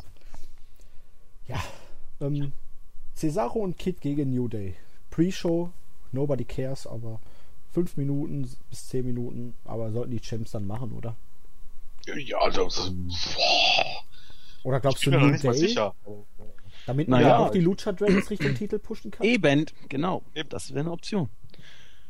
Auf Nein, der anderen Seite muss man sagen, dass ähm, Cesaro und Tyson Kidd wohl in Europa fast durchgängig so gut ankamen, dass ähm, das möglicherweise sogar dafür so geführt hat, dass man sie zu Faces turnt, was aber auch relativ ist, weil eben Ähm, ist ein Unterschied, ob jemand ähm, vor Hardcore-Fans, also wie jetzt in Chicago oder wie nach WrestleMania, over ist oder eben in Europa, wo die Hearts immer schon einen guten Stand hatten und wo Cesaro nun mal, egal ob jetzt in England, in Deutschland oder in der Schweiz, der Mann ist. Ich meine, wir Deutschen adoptieren ja Cesaro quasi schon. Nicht nur, weil er Deutsch spricht, sondern weil er eben eigentlich im Grunde seine Karriere hier begonnen hat. Und ich glaube, da ist ein großer Unterschied zwischen dem äh, herkömmlichen nur nach 15 WWE-Publikum bei den äh, bei den Weeklies. Also ich weiß nicht, ob das dann unbedingt funktionieren wird. Ähm, boah, das ist natürlich eine gute Frage. Ich glaube aber nicht, dass es für die Tag Team Titel irgendwelche irgendwie eine Rolle spielt. Ähm, aber hm, man könnte jetzt auch argumentieren, Kofi Kingston als Midcard-Titel, Hura hat schon lange keinen Midcard-Titel mehr gehalten, ne? Ja, richtig. Mhm. Vor allem die Tag Team Titel schon, weil nicht mehr, ich glaube, das letzte Mal Truth, oder? Oder nee, Evan, nee, Evan Bourne. Ja, Evan Bourne. Ähm, ich sag trotzdem Cesaro und Kid und ich weiß nicht, wie das Match wird. Ich werde es mir eh nicht ansehen. Das ist Pre-Show, also da schlafe ich noch. Oh. Ich werde vorschlafen und ich hoffe, ich werde wach oder ich habe Lust, wach zu werden. ja, ich sage auch Cesaro und Kid und ich werde es mir wohl vielleicht angucken. Also ich glaube, äh, grundsätzlich da Big E, ich bin wie gesagt kein großer Fan von Xavier Woods, auch nicht vom Wrestlerischen. Ähm, da Big E und, und Kofi in dem Match stehen und ich glaube, wrestlerisch könnte das Match ganz in Ordnung werden. Ich erwarte jetzt nicht viel, es interessiert mich jetzt auch nicht sonderlich. Ich hoffe, dass sie da und Kid gewinnen und ich ähm, habe aber das Gefühl, dass es grundsätzlich ein ordentliches Match äh, werden kann. Ja, das denke ich auch. Gut. Gehen wir weiter im Text. Street Fight. Street Fight. Street. äh, Ilin Roseman Street Fight. Weil ich glaube, das ist populär, dass man den Städtenamen mittlerweile immer davor ja, packt. Ist dann in dem Sinne ja Chicago Street Fight. Passt ja. So. Okay. Ähm, ein Chicago Street Fight. Verlierer Nummer 1 gegen Verlierer Nummer 2. Man könnte auch sagen Luke Harper gegen Dean Ambrose. Ähm, ich mag beide. Ich finde, die passen unheimlich gut auch in einer Fehde zusammen. Aber seitdem Luke Harper vor glaube drei Wochen war es oder so, in zwei Minuten von Ryback gesquasht wurde. Zweimal äh, in Folge. Das eine Mal war ja DQ, glaube ich. ja, aber ähm, spätestens da hat man aus dieser Fehde jegliches Interesse für mich gekillt, weil letztendlich jetzt sind es wirklich nur noch tiefste Underkader. Weil Ryback ist ja noch nicht mal auf der Karte. Und vor allem muss man sagen, das letzte Jahr um die Zeit oder ein bisschen eher noch, ähm, gehörten sie zu den heißesten Acts überhaupt. Ja, sie waren Upper-Kader. Ja. Äh, ja also ich sag mal so. In einer Uppercut-relevanten Situation. Ja, durchaus. Also zumindest waren sie mit, also die Whites und, und die Shield waren, glaube ich, zum gewissen Zeitpunkt vor einem Jahr mit ähm, das, was am meisten over war. Ja. Bei Dean Ambrose hat sich das noch äh, gezogen bis Herbst sogar, aber von da an geht's ihm halt steil bergab für ihn und es ist wirklich, mittlerweile ist ja noch nicht mal, dass, dass du Promos von ihm hörst. Jemanden, der für mein Dafürhalten vielleicht ähm, auf eine gewisse Art und Weise, äh, weil auch einzigartig der Beste ist am Mike. In, in, in dieser ganzen, im gesamten Roster. Allemal besser als Randy Orton. Ähm, besser äh, für meine Meinung nach, weil anders als Triple H, als Seth Rollins, als John Cena und dem lässt nicht mal mehr Promos halten. Das ist ja. erstaunlich. Luke Harper gilt das gleiche. Normalerweise Luke Harper sollte meiner Meinung nach in der Rolle sein, in der Big Show und Kane stehen. Ähm, vor allen Dingen, Als, ich verstehe nicht, warum man das nicht macht. Ja? Äh, es wäre doch wirklich mal frisch. Man hätte es hier vor allen Dingen Anfang des Jahres, beziehungsweise war ja letztes Jahr, wo er sich für die Survivor Series da angeboten hat, ne? Ja. Von wegen I'm a Team Player, hätte man da ja sogar die Überleitung schaffen können zu. Genau. Er ist, er, vor allen Dingen, er ist ja auch, ich glaube, ein Brom muss also so viel schlechter als viele andere Heels ist nee. er nicht. Der muss ja nicht viel sagen, er soll ja dieser Handlanger-Typ sein. Und er ist ein, wirklich richtig großartiger Worker. Also für meinen Dafürhalten einer der besten Big oder der beste Big Man bei WWE und einer zumindest der vielleicht der Top 10 oder Top 15, die WWE momentan im Roster hat. Also es ist absolut unverständlich, warum es mit den beiden nicht wirklich probiert. Also ich sehe da auch keine Erklärung dafür, außer. Ja, persönliche Animositäten bei den alten Leuten. Ja. Kann ich mir nicht anders erklären, aber das Match sollte toll werden. Gehe ich ja. davon aus, wenn es ein bisschen Zeit bekommt, ja. 100 Pro könnte das Match toll werden, aber ihr habt es gerade eben auch schon gesagt, warum mich diese Ansetzung auch ein Stück weit ja traurig macht, weil Dean Ambrose ist am Mike ein Gott sozusagen und er darf es nicht zeigen. Matchtechnisch ist er relativ bedeutungslos geworden und Luke Harper genau das gleiche. Also hier treffen zwei der, also zwei wirklich starke Worker aufeinander im, im Niemandsland der Card und es ist auch für beide nicht, nicht irgendwie ersichtlich, dass sich da was entwickelt oder dass da irgendwas passieren könnte. Ich habe jetzt vor, vor, vor ein paar Wochen haben wir ja die Mail rausgehauen, dass für Dean Ambrose angeblich ein Push geplant sein soll. Richtung davon, Titel. Ja, da, davon, davon ist ja nun nicht, nicht, nicht viel ja. zu sehen. Also Richtung SummerSlam soll er irgendwie. Jedenfalls äh, ein Number One Contenders Match. Nee, es ist, es ist im Moment ja wirklich nichts und es ist auch nicht absehbar, dass sich da was tut. Das muss bei der WWE natürlich nichts heißen. Das kann von 0 auf 100 losgehen, dass man Ambrose pusht. Aber zurzeit äh, ist das ein, ein Match zweier in die Bedeutungslosigkeit abgesunkenen Topworker und das tut, man muss ja fast froh, dass sie es dort auf die Karte geschafft haben. Ähm, ich schätze mal, bei Dean Ambrose wird der Push genau das sein, was dann auch im Juli für äh, Neville ansteht.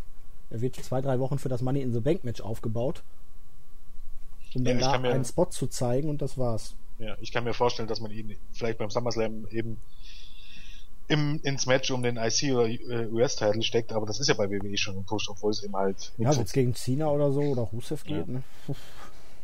Ich, ich, ich finde, hier ist wieder so diese typische, diese typische Situation, wie man WWE-Shows betrachten muss oder WWE Pay-Per-Views. Es gibt zwei Sichtweisen. Die eine Sichtweise ist, ähm, nur alleine sich die Show anzugucken, also die Karte Show anzugucken oder ähm, was man dort erwartet. Und dann ist Luke Harper gegen Dean Ambrose absolutes Highlight, auf was man sich definitiv freuen kann wenn man das große Ganze betrachtet, also wie es dazu gekommen ist und wie es danach vermutlich weitergehen wird, dann ist es irgendwie schon ein Letdown. Es ist irgendwie faszinierend, dass es so absolut zwei vollkommen unterschiedliche Sichtweisen auf die Dinge gibt, je nachdem, wie, wie man es eben gerade gerade gern betrachten möchte. Ja, aber eigentlich kannst du es ja nur auf eine Seite betrachten als WWE-Zuschauer. Du siehst dir die Weeklies an und du denkst, hm, Luke Harper ist nicht in der Lage, jetzt gegen Ryback drei Minuten durchzuhalten. Ähm, und Dean Ambrose stand letztes Jahr noch gegen den aktuellen World Champion in einer Fehde, wo er zumindest, wenn er auch die Matches verloren hat, gleichwertig war. Ja. und Ryback ist nicht mal auf der Card. Äh, ja, aber der soll ja gegen Bray Wyatt fäden. Oh Gott, ey. Was ja auch da, wieder so eine Sache Dann hätte man doch besser wirklich Roman Reigns gegen Wyatt gestellt. Mein besser wär's. Bei Roman Reigns hast du das Problem, da hast du ja zwei Leute, die nicht, ist ja hier in dem Sinne schon, schon ja. bei Luke Harper gegen Dean Ambrose, du hast dann zwei Leute, die du nicht verlieren lassen kannst. Auch hier ist es so. Für einen wird, wird, wird sich am Status quo nichts ändern. Das heißt, er hat zumindest mal eine Fehde, Fehde gewonnen. Für Dean Ambrose wäre es wichtig, weil der ja seit Monaten nichts mehr gewinnt, seit Herbst. Ähm, für den wäre es ganz gut, aber das würde eben gleichzeitig bedeuten, dass es für Luke Harper äh, noch weiter bergab geht oder eben halt andersrum, je nachdem wer gewinnt. Das ist halt eine Lose-Lose-Situation. Naja, für Harper die könnte man noch zurück zu Bray Wyatt schicken und dann wäre das ja. irgendwie gerettet, aber genau. ähm, ja. Also eure Tipps? Dean Ambrose ja, klar. Sehe ich auch so. Ich denke auch an Ambrose. Was glaubt ihr denn, werden wir bei diesem Street Fight zu sehen bekommen? Ich schätze mal nicht, dass wir auf die Straßen von Chicago gehen, oder? Auf die Fresse. Voll ich drauf. denke, die rennen ja beide schon mehr oder weniger an Straßenklamotten rum, für, zumindest für ihre Gimmicks. Ich denke, ja, das übliche, Kendo-Sticks, äh, irgendwelches, äh, wahrscheinlich auch irgendwelche Pumps auf Stühle, äh, Tische, alles wahrscheinlich, würde ich mir ja, vorstellen. Kann man es mal hoffen. Ähm, ja, Last Man Standing Match. The Big Show gegen Roman Reigns. Also, ich muss ja schon zugeben, also ganz so negativ gegen Roman Reigns wie viele andere bin ich nicht. Er hat sich jetzt in den letzten Monaten doch ein bisschen gemacht, rechtfertigt natürlich immer noch nicht seine Kartposition. Es gibt genug ja, andere die Leute, die besser schon. sind. Ja, ja, ja, die schon, aber also. ähm, ich bin jetzt eher irritiert darüber, wie dumm WWE ist, ihn weiterhin gegen Big Show antreten zu lassen, was schon seit dem Januar nicht funktioniert und ihn seit dem Januar begräbt und dann wirklich allen Ernstes über eine potenzielle Fehde gegen Kane nachzudenken, die ja. ähm, eine ähnliche Totgeburt wäre. Das Aber Match jetzt überleg einfach mal, man hat keine Heels. Man hat Bray Wyatt, den man aber nicht verlieren lassen will. Das ja, aber du kannst doch oh, Big Show und Kane, du, du tust doch Reigns damit keinen Gefallen. Natürlich nicht, aber ich glaube, das versteht man auch nicht. Ich meine, denkt, man steckt ihn jetzt gegen Big Show und Big Show ist ein großer, ist ein Star und Big Show ist groß und sie über ihn ja, sind Big was Show Besonderes. ist groß, genau. Ja, aber die sehen, die sehen einfach nicht, dass das nicht der Fall ist. Die wollen einfach nicht einsehen, dass äh, Sticks, äh, Big Show in dem Sinne auch absolut überpusht ist, dass ihn niemand als so großen Star wahrnimmt wie WWE selbst und dass das eine Totgeburt ist. Meine Güte, du wirst Schon von Anfang an. Dann hol Bull Dempsey hoch, gib ihm einen anderen Namen, setz ihm eine Maske oder was auf, lass ihn eine Fehde gegen Reigns starten als neuen Schergen, die verlieren und dann entlassen werden. Hol Baron Corbin hoch, lass ihn eine Fehde gegen Reigns haben, diese verlieren und dann entlassen werden oder was weiß ich. Du willst doch bei NXT irgendwelche großen Leute äh, haben, die Roman Reigns besiegen kann und die danach erstmal auf Nummer Wiedersehen wieder verschwinden können. Ja, aber kannst du die in Pay-Per-Views stecken? Ja. ja, mein Gott, wenn Gut, du sie bei, bei, einer Weekly hochholst und dann für ja, Pay-Per-View-Matches, um das zu überbrücken, hast so praktisch, recht. dass Hunter irgendwie, weiß ich nicht, immer neue Schergen dann ihm in den Weg stellt oder was weiß ich, aber mhm. das kann es doch jetzt hier echt nicht sein. Und Last Man Standing Match, seien wir ehrlich, 90% des Matches wie Big Show auf dem Boden liegen oder Reigns auf dem Boden liegen. Ja, und vor allen Dingen, ähm, jetzt unabhängig von der Storyline-Komponente, die du ja gerade angesprochen hattest, wenn wir jetzt rein auf das Match angehen äh, oder, oder abstellen, da haben wir gesagt, bei Harper gegen Ambrose wird das schon eine feine Sache werden. Hier äh, muss man auch matchtechnisch äh, gewisse Bedenken haben, denn das letzte Last Man Standing Match von Big Show war, glaube ich, beim Royal Rumble gegen äh, El Patron, wer ist denn jetzt nochmal in der WWE? Äh, Alberto okay. del Rio. Und das, das Match war nun auch alles andere als äh, eine Offenbarung. Es war ziemlich langweilig und oh, ich, mir graut ein kleines Stück weit vor den wrestlerischen Qualitäten dieser Ansetzung. Ja, ich habe ja das Street Fight Match bei, in Dortmund gesehen und ich hätte hier lieber ein Street Fight zwischen den beiden gesehen als ein Last Man Standing Match, weil das war schon in Dortmund nicht gut, auch wenn es dieses Awesome Chance gab. Und ich, ein Last Man Standing Match kann nicht gut werden. Nee. Nee, glaube ich auch. Da bin ich mir allerdings gar nicht so sicher, denn ich glaube, die wenn, wenn du aus diesem Match irgendwas rausholen willst, dann vielleicht eher am ersten noch ein Last Standing Match, weil die du kannst doch halt nur auf dem Boden dann. Grundsätzlich besteht die Gefahr, brauchen wir nicht drüber reden, aber du hast halt in dem Sinne auch die Chance, dass sie sich mit allen äh, möglichen Scheiß ähm, ähm, kaputt hauen, mehr oder weniger, und dass es irgendwie einen großen Spot gibt. Und ich erinnere letztes Jahr, was war das? Dieses Last Man Standing Match zwischen dem White, äh, zwischen Bray Wyatt und John Cena. Das war doch da hat auch niemand was erwartet und das war dann ja, Stimmt, gut. stimmt. Ansicht Last Man Standing Matches sind, ja, also. Doch, das fand ich großartig. Also ich im, dachte, im Gegensatz zum WrestleMania Match und das Steel Cage Match war das absolute Bombe. Äh, ja, im Vergleich. Übrigens, äh, Roman Reigns gegen The Big Show hatten wir dieses Jahr bei Raw, SmackDown, bei Raw und SmackDown viermal als, Sing ah. viermal als Singles Matches und äh, siebenmal als Take Team Matches. Also, ich hätte jetzt schon auf sechsmal als Singles Matches getippt. Das ist jetzt das zwölfte Mal im TV in diesem Jahr. Alleine, wie gesagt, vier Singles Matches. Ach Jens, ey. Das sind gerade mal drei pro Monat, das ist doch nix. Das ist doch nix, genau. Dafür muss ich unbedingt Geld ausgeben. Ähm, aber The Big Show wird ganz klar gewinnen, ne? damit die Fehde weitergeht. Ähm, ja, nee, nee, pass mal auf. Schon mal darüber nachgedacht. Es heißt ja jetzt Bray Wyatt gegen Ryback aber auf, auf die Position von wegen, ähm, du bekommst viele Chancen und jedes Mal versagst du, wenn es drauf ankommt, äh, das wird auch auf Roman Reigns passen. Und es gab ja, oder es hieß ja, dass ähm, die Offiziellen zwischen Ryback und Roman Reigns als möglichen Gegner für Bray Wyatt mhm. schwanken. Und jetzt musst du einfach sehen, wie willst du denn die Fehde gegen Ryback starten? Jetzt gerade beim Pay-Per-View wäre ja ein perfekter Zeitpunkt wieder, wenn Ryback gar nicht auftritt, aber Roman Reigns tritt auf. Was wäre denn, wenn Bray Wyatt tatsächlich, wie damals schon bei Hell in a Cell, mit bei Ambrose gegen Rollins, wenn er Roman Reigns den Sieg kostet und Big Show das Match gewinnt. Das wäre sehr, sehr originell, würde ich meinen. Ja. Eben, aber das wäre typisch äh, WWE. Ähm, aber hat Bray Wyatt nicht auch irgendwas von Lieben und Liebenden oder so in seiner einer Promo erzählt? Und das passt doch eigentlich auf gar keinen aktuellen Roster. Nee, ne? der hat auch was von, von, von Weightlifting erzählt, das passt dann wieder auf Ryback. Ich glaube, man oder weiß Big es. E. Oder Mark Henry. Ja, genau. Wo ist Mark John Henry Cena. Mal darüber nachgedacht. Wo ist Mark Henry? Ähm, wurde der nicht letztens von irgendjemandem vermöbelt? Mal wieder. Äh, von von ähm, doch, Roman Reigns, aber ja, das war vor WrestleMania. Nein, nach WrestleMania. Nee, da war noch was. Oder war es vor WrestleMania? Doch, irgendwas war. Ich weiß also vor WrestleMania, das war das letzte, was vor WrestleMania war, so. wo, wo es hieß hier, ähm, Mark Henry hat gezweifelt, dass, dass Roman Reigns es schaffen kann und ähm, ähm, wo hier irgendwie äh, I can und bla bla bla. Hm. Sein ja, letztes war, Match hatte er am 7.4. gegen Heath Slater bei Mania. Oh ja, stimmt. Vorher gegen Sheamus und das war's. Also seit seiner Rückkehr vier Matches innerhalb von, von zweieinhalb Wochen und er war nie wieder gesehen. Ja, gut. Ähm, okay, ich sag wirklich The Big Show dann. Einfach um eine neue Fehde für Roman Reigns im WWE-Stil zu starten. Mit einer Niederlage läuft. Äh, nee, ich sage Roman Reigns, weil ich, ich kann mir nicht vorstellen, dass man so dumm ist. Ich sage auch Roman Reigns, weil Cena 2.0, er wird trotz Eingriff gewinnen und dann geht die Fehde trotzdem los. Naja.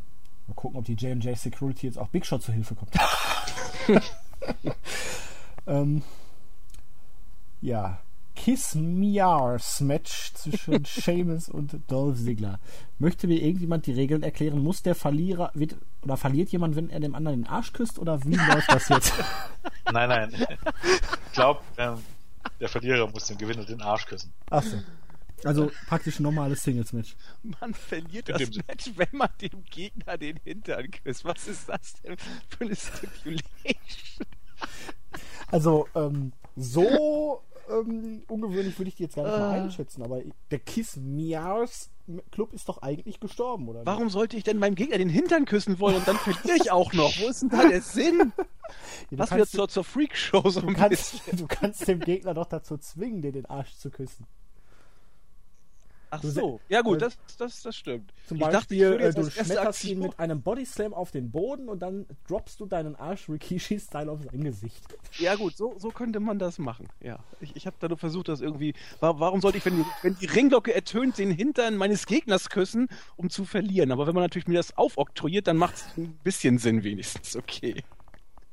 Äh, ich muss erst wieder fangen. Ähm, ja, nee keine Ahnung. Also das Match wird wahrscheinlich neben Harper und Ambrose und Rollins Orton. Nee, Rollins Orton wird scheiße werden, weil ich da schon böses. Ähm, das Beste des Abends werden, weil ich glaube nicht, dass Brian gegen Barrett stattfindet. Ich auch nicht. Ähm, aber, hm.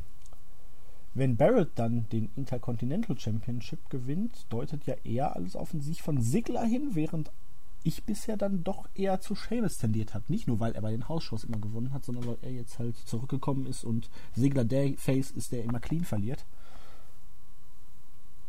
Ja, ich glaube auch Seamus irgendwie. Ja, ich auch. Und das tut doch bestimmt weh, wenn Seamus dir den Arsch küsst. genau. Nee, aber ich glaube, wenn man hier irgendwie ein, Babyface, ein, ein Midcard Babyface demütigt, dann ist es mein Verdacht immer Dolph Sigler. Und von daher würde das wieder super passen. Ich glaube auch, dass es ein gutes Match wird. Ich habe jetzt gerade überlegt, ob, ob ich das Match eigentlich schon über habe, weil ich schon 10.000 Mal gesehen habe, aber ich glaube, das gab es schon lange nicht mehr. Um, ja. Man hat immer bloß das Gefühl, dass man alles schon gesehen hat, aber ich glaube, das ist, ich gerade mal geguckt, ich glaube 2012 hatten die mal so ein bisschen eine Fehde, Ende 2012, aber das ist Ewigkeiten her und seitdem... Ähm, ja, schaue ich mir auch immer gerne an, die ja. Und um nochmal auf die Kiss My Arse Stipulation zurückzukommen. Sehr extrem die, übrigens auch, ne? Ähm, ja, vielleicht gewinnt Seamus ja mit dem Review. Würde passen, das wäre äh, 2 in 1 sozusagen. Genau. Oder auch mit dem, mit dem, äh, Gott, wie hieß es doch von Rikishi mit dem Running Butt Smash, keine Ahnung. Stink, Stinky ja. Face oder was? Ja, Stinkface, genau. Ja. Aber das ist doch jetzt so, dass man ein ganz normales Singles-Match hat und dann kommt die demütigende Geste des Verlierers, oder? Ja. Und dann ja, kommt Vince gut, raus gut. und meint, du hast mir meine Stipulation geklaut, also küss meinen Arsch. You're fired. Um, Ja, keine Ahnung, die Stipulation ist natürlich dumm. Braucht man nicht großartig drüber reden. Das ist, ähm, keine Ahnung. Naja, es ist halt nicht so eine Unique Opportunity, wie sie zum Beispiel bei Lucha Underground gibt. Du kriegst ein Titelmatch und wenn du verlierst, dann bist du entlassen. Auf der anderen Seite muss man ja auch sagen, äh, du hast hier mal was richtig gemacht und zwar, du hast nicht irgendwie eine vollkommen sinnlose Hardcore-Stipulation rausgesucht, obwohl die beiden äh, ihren Fehler begonnen haben. Das ist ja schon mal was wert, weil Street Fight zwischen Harper und Dean Ambrose passt irgendwie. Big Show Reigns Last Man Standing auch, ähm, auch das Russian Chain Match und das Steel Cage Match, das hat alles wieder seine Berechtigung. Und hier wäre es einfach konstruiert gewesen. Aber ich bin also auch daher... unfassbar froh, dass äh, Harper gegen Ambrose kein Tables Match geworden ist. Ja, richtig. Weil, wie wir wissen, Tables Matches sind scheiße. Genau wie Chain Matches normalerweise. Also, wer gewinnt? Sheamus. Ja, Sheamus. Wir sind uns aber heute sehr, sehr einig. Ähm, WWE Divas Championship. Nikki Bella gegen Naomi, weil Number One Contender Page ja verletzt ausgeschieden ist im Moment wegen eines Filmdrehs. Ähm, nach einem Beatdown allererster Güte von Naomi. Also der war ja so heftig. Das hat Page gleich die ganze Farbe aus dem Körper getrieben. Ähm, ja, das Match sollte nicht so gut werden. Nikki Bella oh. ist stets bemüht und Naomi ist immer ebenfalls sehr, sehr stets bemüht. Allerdings scheitert es da dann doch oft an dem Timing und den Fähigkeiten. Man könnte fast meinen, sie ist übermotiviert, was dann wirklich oft dafür sorgt, dass die Moves nicht sitzen. Und ihr Finisher ist einfach scheiße. Tut mir leid, aber es ist einfach für den Arsch. Der ich Finisher glaub, ist für den Arsch. Wieder drüber, auch wenn das die Bellas sicherlich alles sehen, weil es gab ja immer die Diskussion, dass sie gerne mehr Geschichten erzählen würden, sie haben nur noch keine Zeit dafür. Ich glaube, es hat sich bei einigen die noch nicht durch ähm, herumgesprochen, dass ein guter Wrestler oder ein guter Wrestler sich nicht nur dadurch auszeichnet, athletisch zu sein und irgendwelche total fancy Moves zu zeigen. Also das, das kann mal funktionieren, aber ähm, ich weiß nicht, ich habe auch bei Naomi immer so das Gefühl, dass ähm, es ist so ein bisschen so äh, Jay Lethal hoch 10 irgendwie.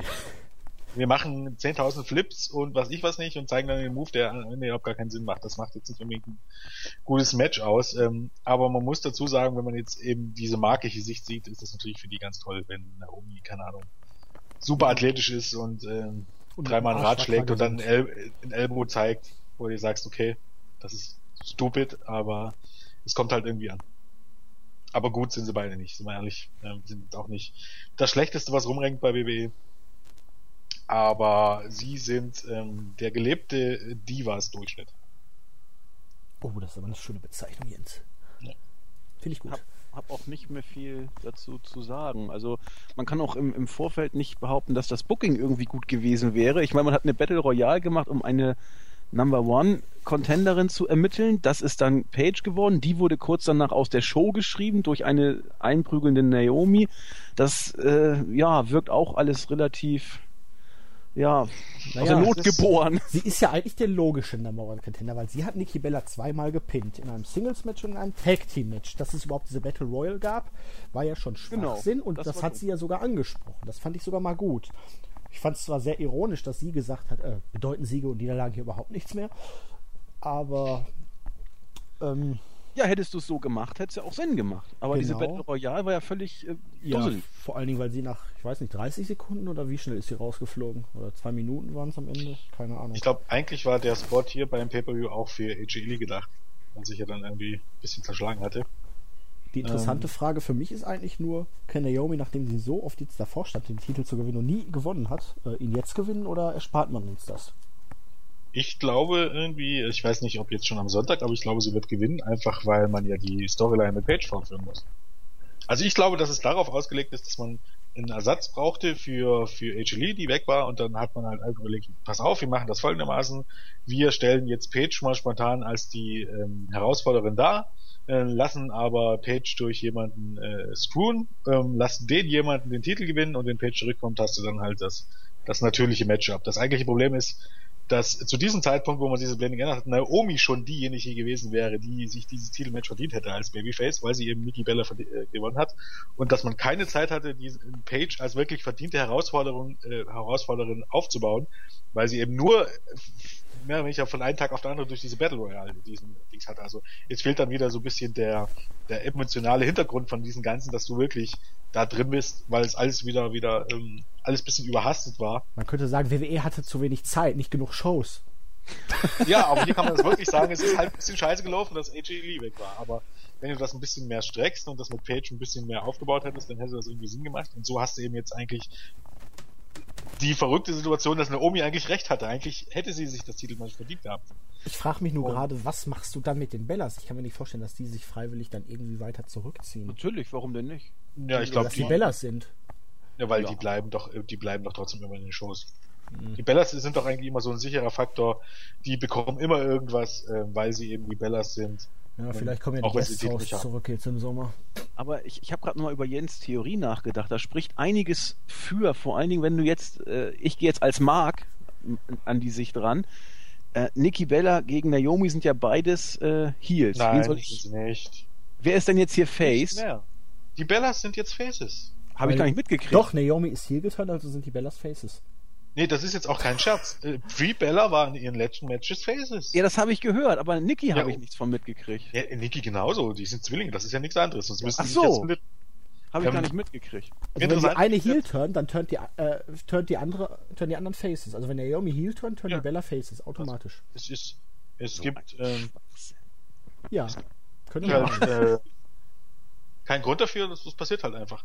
Interessant ist auch. Ähm, Weiß das Publikum das auch schon? Also, ähm, dass Nikki jetzt Face sein soll? Oder? Man wird es wissen, aber es wird okay. nicht interessieren. die, die, egal. Das hat übrigens jetzt auch ein ehemaliger, ein ehemaliges Mitglied des Kreativteams bestätigt. Hatten wir jetzt kürzlich in der News.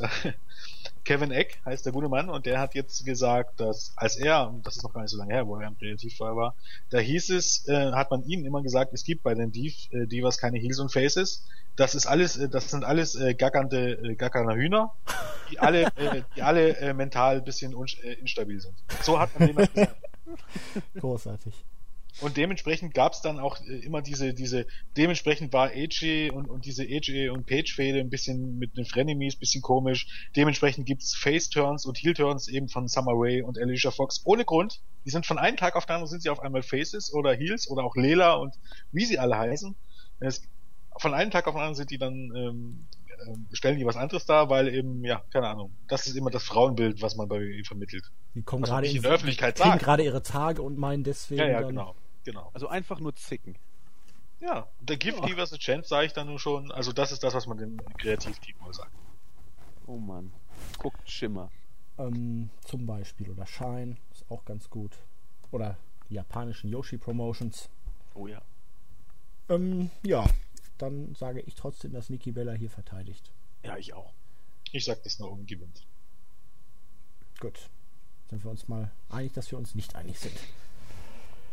Ja, was machen wir jetzt mit diesem Match? Intercontinental Championship. Daniel Bryan gegen Bad News Barrett. Jens, hast du neue Informationen oder ist es alles beim Alten, dass Daniel Bryan angeblich eine Gehirnerschütterung hat, aber nichts Genaues weiß man nicht? Sieht schlecht also, aus es, jetzt heißt es ja auch wahrscheinlich, er hat irgendeine Verletzung, die ist unbekannt. Gestern hieß es vier Wochen, jetzt hieß es mittlerweile fünf Wochen. Und es würde einfach bedeuten, dass er nicht nur Extreme Rules verpasst, sondern wohl auch Payback. Also ich gehe hundertprozentig Also davon. jetzt noch vier bis fünf Wochen oder ja. seit dem Ausfall? Ja, nee, nee, ich denke mal jetzt noch vier, fünf Wochen. Also, es hieß jetzt, dass auch, dass auch Payback fraglich ist. Ich gehe mal davon aus, dass das Match nicht stattfindet. Nimmt man ihm den Titel dann ab, oder? Ja, wäre wieder typisch, aber letztendlich keine Ahnung, du hättest, warum bringst du nicht den Engel, wenn du, ja, du, könnt, du könntest natürlich jetzt also am Sonntag das Match bringen und, und ziehst halt in einer Minute durch. Ohne großen Pumps, einfach, keine Ahnung, screwst ihn irgendwie aus dem Titel und hast Barrett wieder als Champion. Das ja, würde für mich auch erklären, warum das Backstage Match irgendwie ein Verletzungsengel irgendwie noch. Na, wenn, dann würde ich ihn aber tatsächlich äh, besiegen, dass er den Titel los ist. Schön wär's, aber ob das ja. WWE so macht. Ich sehe gerade, wir haben nur sieben Matches auf der Main Card. Wenn nur. Brian ja, sonst haben wir immer 8 plus Pre-Show gehabt. Ja. Wenn, wenn Brian äh, jetzt gegen Barrett auch noch ausfällt, wie willst du denn das dann gestreckt kriegen? Ja, Nur 1000 Backstage-Segmente, oder? Dann kommt noch ja, Ryback gegen äh, Mark Henry auf die Card. Oder Boah. Ryback gegen Kane. Das hatten wir schon lange nicht mehr. Ich glaube ich glaub auch, dass es wieder eine Authority-Show wird. Du wirst wieder ja. 10.000 Backstage-Instrumente, wo man diese Spannung zwischen Jeff Rollins und Kane aufbaut. Hundertprozentig. Ja. Das wird wie eine Raw-Ausgabe. Dass man aus dem letzten Jahr nicht gelernt hat, dass eine Fehde gegen Kane für einen World Champion eigentlich ein Totgeburt ist, ne? Jetzt buchst du dann langsam aber sicher Rollins gegen Kane, also. Na, na, vor allem, vor allem gibst du im, im, im Moment gibst du Kane die Rolle, die ja. man, wenn man klug gewesen wäre, vielleicht Roman Reigns gegeben hätte. Die hättest du, oder Luke Harper, wenn du ihn als Authority Guy dann als Ziel dahingestellt hättest. Oh, das ist ja eigentlich die typische Rolle des, des, des, des Big Man oder des, des, des, des Bodyguards, der irgendwann gegen die Heels turnt, weil er, weil er satt hat. Das ist eigentlich die Rolle, wo ich sage, dadurch hättest du Roman Reigns ohne Probleme over bekommen. Als, als, als derjenige, der letztendlich gegen der Authority turnt. Und die Rolle bekommt jetzt Kane. Und der wird am Ende dafür bejubelt werden, wenn er letztendlich, wurde er ja schon, aber wenn man, oder vielleicht wird er bejubelt, wenn man es nicht noch drei Monate zieht, wie es ja bei, der Fall bei WWE ist dass man den Turn immer andeutet und dann doch nicht durchzieht. Naja, du kommst hier nicht dran. Aber ne? und dann ja. Kane als neues Face der Liga oder was? Ja, so ungefähr. also ich, ich gehe jetzt davon aus, dass Kane, dass Kane äh, Seth Rollins äh, zum Sieg verhelfen wird am Sonntag. Und dann, ja. dann wird das wieder angedeutet, ein paar Wochen, dass Kane turnt, und dann wird aber Kane wieder Seth Rollins, das, das geht jetzt noch Monate. Kane macht das ja best for business. Ja, genau ähm, ja, um auf Brian gegen Barrett zurückzukommen. Achso, ja. Wir haben jetzt im Moment ein Match ohne Stipulation. Boah, ich könnte mir vorstellen, dass Brian wirklich von Barrett vor der Show irgendwie oder auf dem Weg zum Ring attackiert wird und ihn dann so ausnockt. Brian aber als Kämpfer natürlich dann trotzdem das Match starten lassen möchte und dann so verliert, wie Jens das meinte, relativ kurz. Vielleicht nach zwei, drei Bullhammers oder so. Wäre aber auch schlimm eigentlich. Ja, aber was willst du machen, ne, wenn er verletzt ist? Es kommt noch an, wie du es präsentierst. Du kannst es ja zum Beispiel präsentieren, du hast es ja jetzt schon in den Shows gebracht. Ich glaube, bei SmackDown wurde er kein einziges Mal erwähnt. Aber du hättest ja jetzt so aufbauen können, dass Daniel Bryan angeschlagen ist. Das hättest du bei Raw sagen können und SmackDown. Und ähm, auch nochmal ein Backstage-Dokument beim Pay-Per-View und dann tritt er trotzdem an, weil er ist ein Fighting Champion, er will antreten und keine Ahnung, dann, dann das Match, jetzt angenommen, das Match ähm, Brian gegen Barrett findet nach Sheamus gegen Sigler statt, äh, Sigler verpasst Brian auf dem Weg zum Ring einen Bro-Kick, äh, Barrett kommt Sheamus rein. meinst du? Äh, ja, ja, ja. Sheamus verpasst den Bro-Kick, dann kommt Barrett, verpasst ihn noch den Bullhammer und da Brian ohnehin schon angeschlagen hat, ist er den Titel los. Und so bist du ihn erstmal los, äh, hast ihn aus den Shows geschrieben, ähm, und hast dann theoretisch, wenn schon eben wieder so eine natürliche Fehde, wenn Brian wieder fit ist. Also man muss es wohl äh, nur wollen, dann ist das nicht sonderlich schwer. Aber nee, ich meine, ein Eingriff wäre schon ganz gut, dass er. Oh, das ist doch heute gar nicht, ey. Ja, dass, dass er irgendwie schon durch Fremdeinwirkung eines Dritten verliert und nicht, weil Barrett ihn vorher attackiert oder so. Ja, ja uncool. Kommt ja am Ende auf, irgendwie aufs Gleiche raus. Ja, Du musst ihm halt nur rüberbringen, dass Brian nur schon angeschlagen war und wer ihn dann nur attackiert, ist eigentlich völlig hupe. Ja. Ja. Also gehen wir davon aus, dass ein Match nicht stattfindet. Glaubt denn? Ja, oder sehr kurz. Je oder sehr kurz. Also glaubt ihr, wir haben einen neuen Intercontinental Champion am Sonntag? Ja, bin ich mir nicht sicher. Nee, also es kann auch sein. Morgen, aber ja, wenn es kommt drauf an, ob es stattfindet, ne? ich glaube, vier, vier, fünf Wochen ist auch so ein Zeitraum, wo ich mir vorstellen könnte, dass man bei den, bei den Midcard-Titeln sagt, draufgeschissen. Ja, man könnte ja theoretisch dann sagen jetzt hier, dass Barrett eine Open Challenge ausspricht oder was, der gewinnt dann hier und dann hast du beim Payback vielleicht noch ein Number One Contenders Match gegen Seamus und Sigler und was weiß ich oder so und dann streckt man so eine Sache schon mal. Das wäre ja theoretisch auch möglich. Ich hoffe nur darauf, dass man nicht hier wieder so ein, also nicht wieder den Titel für vakant erklären muss. Weil das er nicht verteidigt wird? Ja, genau. Zum Beispiel. Weil der Bein verletzt ist, das, das, eben, das wäre. Ich hoffe, dass man das nicht macht. Lieber, wie gesagt, dann in einem kurzen Squash-Match durch irgendwie unfaires Eingreifen Titel abnehmen, aber. Gut. WWE United States Championship Russian Chain Match. John Cena gegen Rusev. Die Regeln sind ähm, die des Strap-Matches. Ne? Die beiden sind mit einer Kette aneinander gebunden und müssen vier Ringpfosten abklopfen. Das ist die dämlichste Wrestling-Stipulation, die es neben dem Tables-Match äh, für mich gibt. Ja, das hat sowas von. Royale. Ja gut, äh, bei WWE. Das hat sowas von überhaupt nichts mit einem Wrestling-Match zu tun. Das ist da im Hardcore-Match nichts. Was, äh, was beweist du dadurch, dass du vier Ringecken abklopfen kannst nacheinander? Na, eigentlich ist das ja so gedacht, dass du, dass so ein Match angesetzt wird, dass wenn der Heel gewinnt, ja. Ja, und dass du vorher schon, dass es da eine logische Erklärung gibt, warum das Match. Das ist ja eigentlich ein Strap-Match. Und bei hm. dem Strap-Match war vorher immer irgendwas. Also soll heißen, irgendwas war immer mit diesem Strap, keine Ahnung, da war halt der böse Cowboy, der seine ja, mit Lasso fängt, aber hier ist es natürlich vollkommen antiklimatisch. Ja, aber es macht doch trotzdem keinen Sinn, Jens. Selbst wenn du, du kannst doch ein Chain-Match machen, aber dann halt trotzdem mit Pin oder Submission, weil dann macht das doch ja. Sinn. Auch bei einem Strap-Match macht dieses Abklopfen der Ringecken doch ja, überhaupt keinen Sinn. Ja, das ist halt, ich glaube, dieses Strap-Match ist ja auch schon wieder ein bisschen so Tradition, also das gibt's ja auch schon wieder Jahrzehnte. Das ist ja eine klassische Stipulation, die man nur selten bringt. Die ist aber völlig daneben. Ja, es sind viele Dinge völlig daneben. Ja, aber das, boah, ich kann mich noch an das letzte Strap-Match erinnern. Chad Gaspard gegen JTG. Ja. Boah, war das beschissen. Ja, natürlich, die Matches, Matches sind fast immer beschissen. Die sind auch hier beschissen. Das wird, also zu 1000 Prozent wird das Match nicht großartig. Also das, das hat eben, das hat eben diese Stimulation. Großartig ist schon wieder sehr, sehr positiv von dir formuliert. Zumal wir eben den besten Spot, wir haben ja bei der Rübe drüber geredet, den besten Spot, also den einzigen Spot, den du eigentlich bringen kannst mit dieser Chain, hast du schon bei, hast du schon bei Raw gebracht. Und das ist den, die jeweiligen Submission Finisher mit der Kette anzusetzen. Großartig. Das haben wir jetzt alle schon bei Raw gesehen, soll heißen, im Grunde kann uns beim Pay-Per-View nichts Neues mehr gewohnt werden. Würgen kannst du nicht, blutig schlagen darfst du nicht. Bleib das Ding, das Ding kann sich im schlimmsten Fall ganz schön lange ziehen, ne? Dieses Match. Ja, ah. dass eben auch bestimmt 15, 20, 25 Minuten bekommen wird. Ja. Also. Das glaube ich auch. Das wird eine zähe Kiste. Ähm, vermutlich, ja. Ähm, glaubt ihr denn, dass Rusev sich durch diese Stipulation, wo John Cena nicht pinnen oder submitten muss, ähm, den Titel zurückholt? Wenn dann hier. Aber ich glaube es trotzdem nicht. Aber ich, ich glaube. Aber du kannst jetzt Cena auch nicht jede Woche Open Challenges bestreiten lassen, ne? Irgendwann gehen ihm die Gegner aus. Ja, ja vor allem, es ist, es ist halt, ähm, weil es eben qualitativ diese Open Challenges auch nachlassen, also. von Woche zu Woche wird es immer ein bisschen, bisschen dünner. Man macht es dann so wie bei äh, TNA mit dem TV-Teil, ne, der dann nach zwei Wochen oder drei Wochen dann auf einmal nicht mehr wieder wöchentlich verteidigt wird. Auf der anderen Seite muss man sagen, wenn es der Ziel war, den, den Titel irgendwie ein neues Prestige zu verleihen, dann ist ein Monat auch zu wenig. Also bisher hat er ja. kein neues Prestige, wenn du jetzt wieder Rusev gibst und Rusev, bei Rusev Schweden geht es dann wieder nicht um den Titel, also. Wer könnte denn überhaupt eingreifen? Also Rusev wird ja nicht clean dieses Match gegen Cena gewinnen. Da musste ja irgendjemand eingreifen, dass du auch eine Feder für Cena wieder machen könntest. Fällt mir jetzt gerade gar nichts ein. Clean ist ja eh bei so einem Match, wo vier Ringecken abklopfen muss. Aber ja, Lana. Ja, und dann Cena gegen Lana oder was? Äh, vielleicht kommt ja auch Sepp Coulter zurück und er startet eine Fehde gegen Jack Swagger.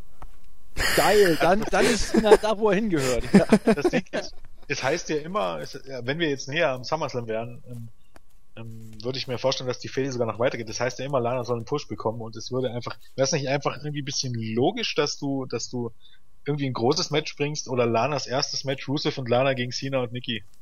Lege das du aber erstmal Cena und Nikki äh, bei WWE in den TV-Shows als Couple. Ja, das geht doch aber im Hand und Bein. Hm, weiß. Angedeutet hat es ja schon mal.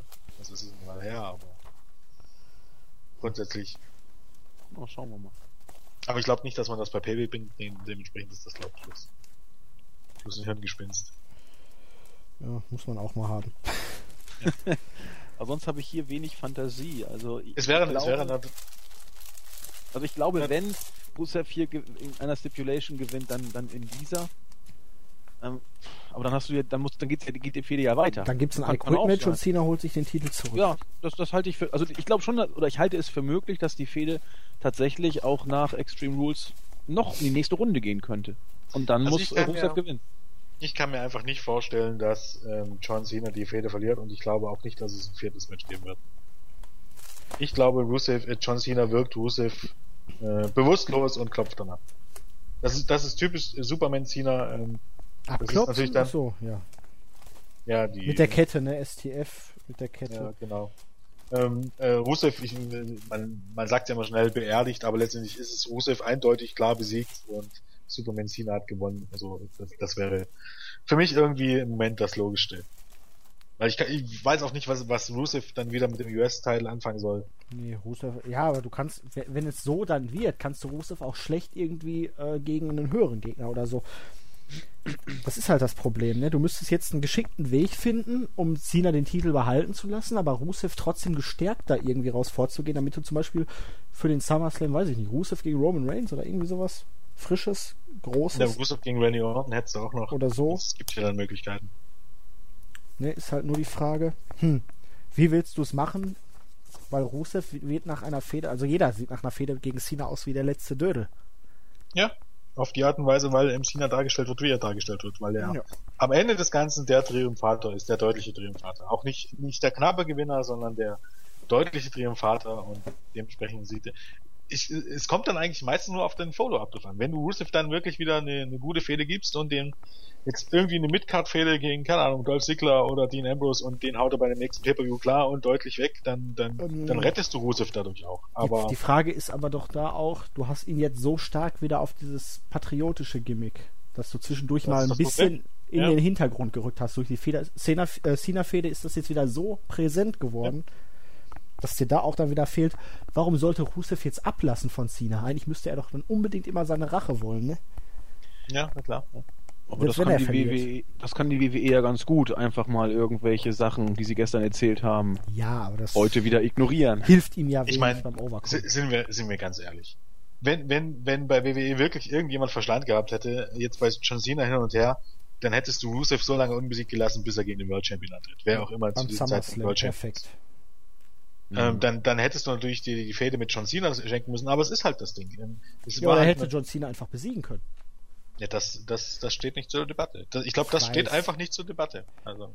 Ja, dann hätte er aber John Cena, klar, aber du hättest hier einen unfairen Sieg, dann hättest du nochmal irgendwie was gemacht und dann hätte einfach Cena gesagt, oder hätte Cena vielleicht zwei Monate Pause gemacht, nein, das wäre wahrscheinlich wieder zu schwierig gewesen. Auf jeden Fall, dass Rusev irgendwie den Titel behalten hätte und du hättest dich dann anderen Sachen gewidmet. Also das wäre jetzt doch gar nicht so unmöglich gewesen eigentlich. Und dann hätte Rusev den US-Title gedroppt, einfach um zu sagen, hier, wenn du einen World-Title-Shot willst, musst du den US-Title niederlegen. Man kann das ja als Regel einführen, macht man ja öfter mal. Und dann hättest du einen neuen US-Champion bestimmen können und Rusev wäre gestärkt in eine Fehde gegen den World Champion gegangen für den SummerSlam. Hättest du ein großes Match gehabt eigentlich. Ja. Und um das wieder auf dieses Level zu heben, ähm, ist halt das Problem, wenn jemand erst einmal nicht mehr unbesiegt ist. Ähm, Gerade bei WWE laufen solche Typen, ja, so Monster oder Kraftpakete, Freaks, ja. große Kerle, immer Gefahr nach der ersten Niederlage dann halt gegen jeden Face irgendwie zu verlieren. Ja, ja, ist ja auch meistens so, tatsächlich. Oder zumindest, er besitzt dann nicht mal die Zugkraft. Also, ähm, Goldberg bei WCW, Ryback, Great Khali, du kannst, ne, nehmen wollen, sage ich dann. Ja. Also. Und man hat es bei WWE auch noch nicht geschafft, danach jemanden wieder zu stärken. Schau dir Umaga ja. zum Beispiel damals auch an. Ja, Umaga, genau. Der hat dann auch wirklich ja. jedes Match verloren. Und da geht es dann darum, danach wirklich ihn wieder zu stärken. Und da bin ich auch sehr skeptisch. Ja, genau. Gut. Sagen wir alle, John Cena gewinnt das Ding. Ja, ich, ich, ich, ich hoffe noch so ein bisschen auf Rusev. Okay. Und dann haben wir zum großen Abschluss noch das WWE World Heavyweight Championship Match. Ein Steel Cage Match mit Kane als Türsteher und dem Verbot des RKOs von Randy Orton. Also, wir haben ein No-DQ-Match in einem Steel Cage, wo ein RKO verboten ist. Das würde ja dann bedeuten, dass Randy Orton bei einem RKO disqualifiziert wird in einem Match, wo es keine Disqualifikation gibt. Ja, genau. Was passiert, wenn Seth Rollins den RKO ausführt? Der ist nicht von Randy Orton gebannt, oder?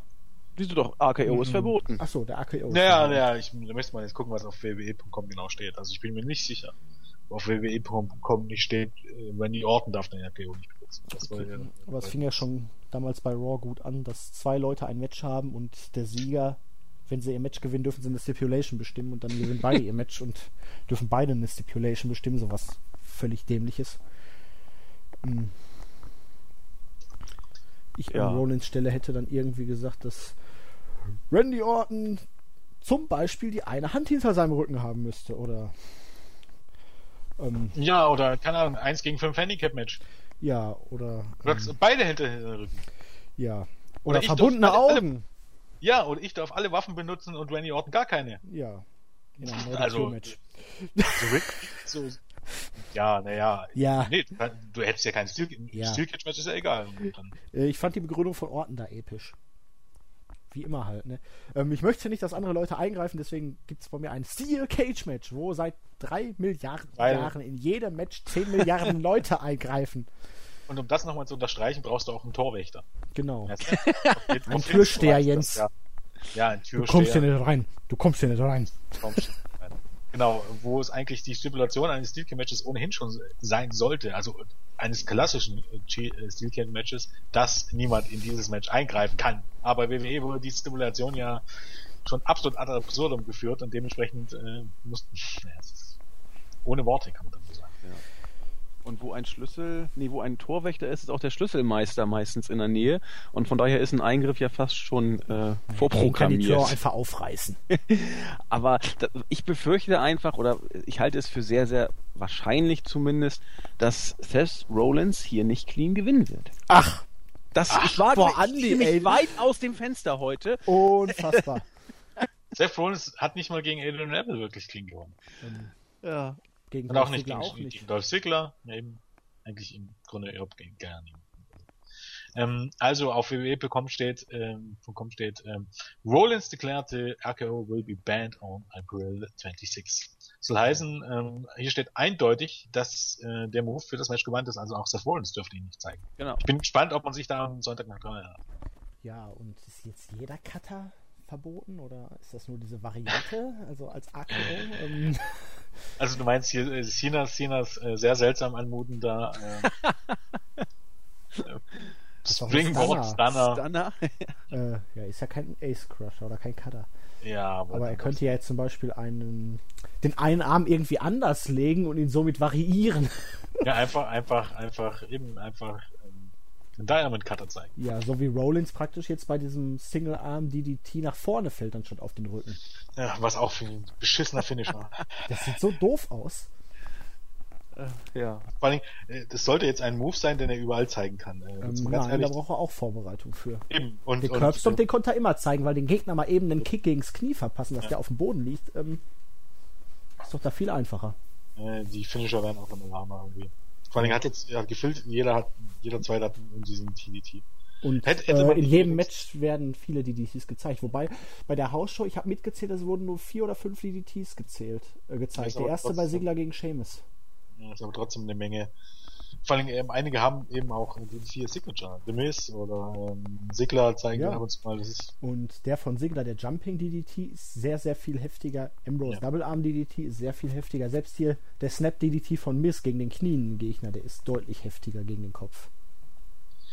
Also, erstens mal bin ich ja der Meinung, dass es nie schaden kann, wenn ein Wrestler zwei Finisher hat. Also, ich weiß nicht, warum man den Curbstone jetzt verboten hat.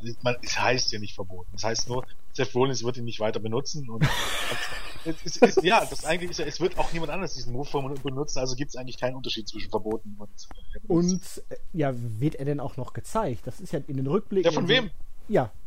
Aber wenn man ihn schon aus dem Titan schon rausnimmt. So, ja, eben genau. Ja. Also ich glaube, das ist. Vor allen Dingen, äh, stell dir jetzt mal vor, die Fehde gegen die Sache mit Lesnar und Reigns, wie er da mit den Curbstomps agiert hat oder auch gegen Ambrose.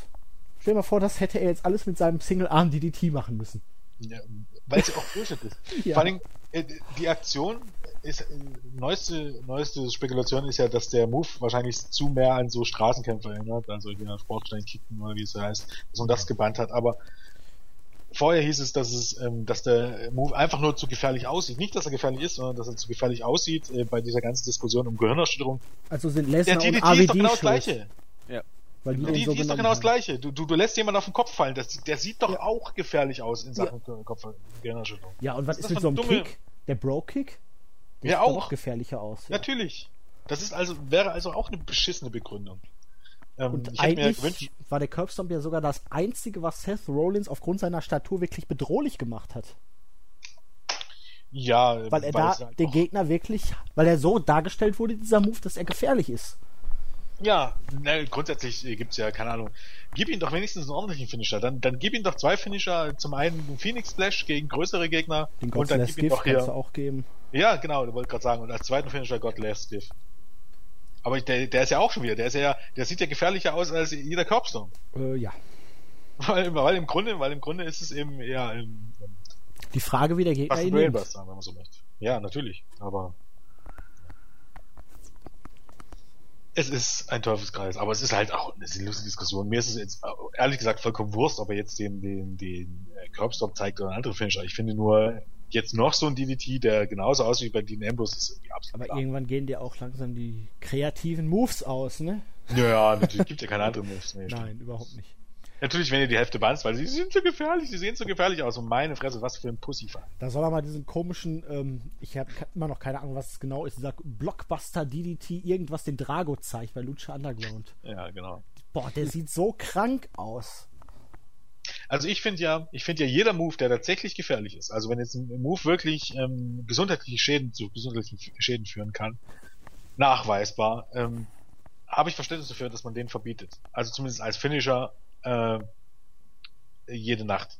Aber zum Beispiel, äh, äh, Fandango zeigt fast jedes Mal seinen Top, äh, Top. Ach so, der wird kann ja nicht sein. AR Fox springt diesen immer auf den Apron drauf, Jens, bei jeder ja, Show. Ja, ja, ja, ja, man muss erstmal sagen, AR Fox hat zwei Shows äh, oder vielleicht zeigt den vielleicht einmal in der Woche. Wie oft zeigt den Fandango? Ja gut, auch wahrscheinlich nicht viel mehr, weil Fandango nicht öfter gewinnt, aber ähm, grundsätzlich hat Fandango mehr Matches. Wir warten einfach mal ab, wie es in 20 Jahren aussieht. Ja, das ist halt so eine Frage. Aber Und das kann für die der, Hüfte der nicht gut wird sein. Nicht, ja eben, der Move wird nicht gebannt. Und äh, Moves zu verbannen, weil sie gefährlich aussehen und weil man dadurch vielleicht in die Kritik gerät über Gehirnerschütterung, ist so ein Bullshit. Dann, wie gesagt, es ist, es ist eigentlich auch so bezeichnend äh, dafür, mhm. wie WWE sich selber sieht, äh, dass man sich selber klein macht und dass man selber vor jeder beschissenen, beschissenen äh, Institution kuscht. Wenn du danach gehst, dann musst du praktisch auch jeden Dive nach draußen bannen, weil bei TNA Jesse Sorensen bei einem stinknormalen Moonsault draußen aus dem Ring sich da diese Nackenverletzung damals zugezogen ja, hat. Ja, aber wie Jens schon sagte, du müsstest jeden DDT verbannen, denn wenn das ja, mal schief geht, dann, dann kannst du auch, auch ganz schnell, da kannst du ganz schnell gelähmt sein. Also ja Das ist ja der, es gibt dann, Unterschied zwischen eben. ein Move ist gefährlich und dann musst du wesentlich mehr Moves gewinnen oder ein Move sieht gefährlich für die Öffentlichkeit ja. aus. Das ja. ist ja jetzt der Punkt. Und du musst dass ja dieser zu gefährlich aussieht und dass da Diskussion von Gehirnerschütterung kommt. Du also nur weil er gefährlich aussieht, nicht weil er es ist. Ja, hier vergleichen, wenn du jetzt mal die, die ganzen Todesfälle anguckst bei Wrestlern in den letzten Jahren, die im Ring gestorben sind. Das waren Standard-Moves. Ja. ja. Die ja. sind nicht bei irgendwelchen waghalsigen Manövern gestorben. Das waren Standard-Moves, wo einfach mal eine Landung oder so falsch ging. Oder einfach der Körper gesagt hat, nach Milli Millionen von Bumps in ihrer Karriere, der war jetzt einer zu viel. Mhm. Zum Beispiel, ähm, auch ein wichtiger Punkt, weil es jetzt die Diskussion gab bei dieser Demon Battle Royale. Habe mich auch ein bisschen gewundert, dass sich das noch gar nicht rumgesprochen hat. Warum die Demon nicht übers oberste Seil fallen? Das ist zu gefährlich, weil sie nicht fallen können? Oder weil die Implantate platzen. Der, der, so, der, ja. Das über das oberste Seil gehen ist, ist eines der, der, ist ein unglaublich gefährlicher, also äh, gefährliche Aktion. Also äh, wenn, wenn du jetzt vergleichst, äh, so wie es aussieht, es sieht ja absolut unspektakulär aus, wenn man so möchte.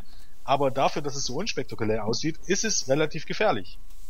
Und äh, das ist eben halt nicht ohne über das oberste Seil zu gehen und, und das so hinzubekommen, dass du auf deinen Füßen landest. Und deshalb ist es einfach so, ähm, bei den Damen, die ja auch ein Stück kleiner sind, soll heißen, damit die über das oberste Seil kippen, gehört schon ein bisschen mehr dazu als ein Mann. Der ein Mann, der bei, keine Ahnung, bisschen ober der Hüfte beim obersten Seil ist, ähm, braucht weniger Schwung, um dort drüber zu kommen, als eine Frau, wo, wo das oberste Seil knapp an der Schulter ist. Und dementsprechend hat das einfach was damit zu tun, dass die, dass sie sich nicht regelmäßig äh, den Hals brechen. Ich glaube, äh, Ashley Masabo war es damals, die sich bei der Battle Royale, ich glaube, das Wadenbein irgendwas gebrochen hat, weil sie falsch aufgekommen ist. Oder ich weiß gar nicht, irgendwas am Bein war es halt.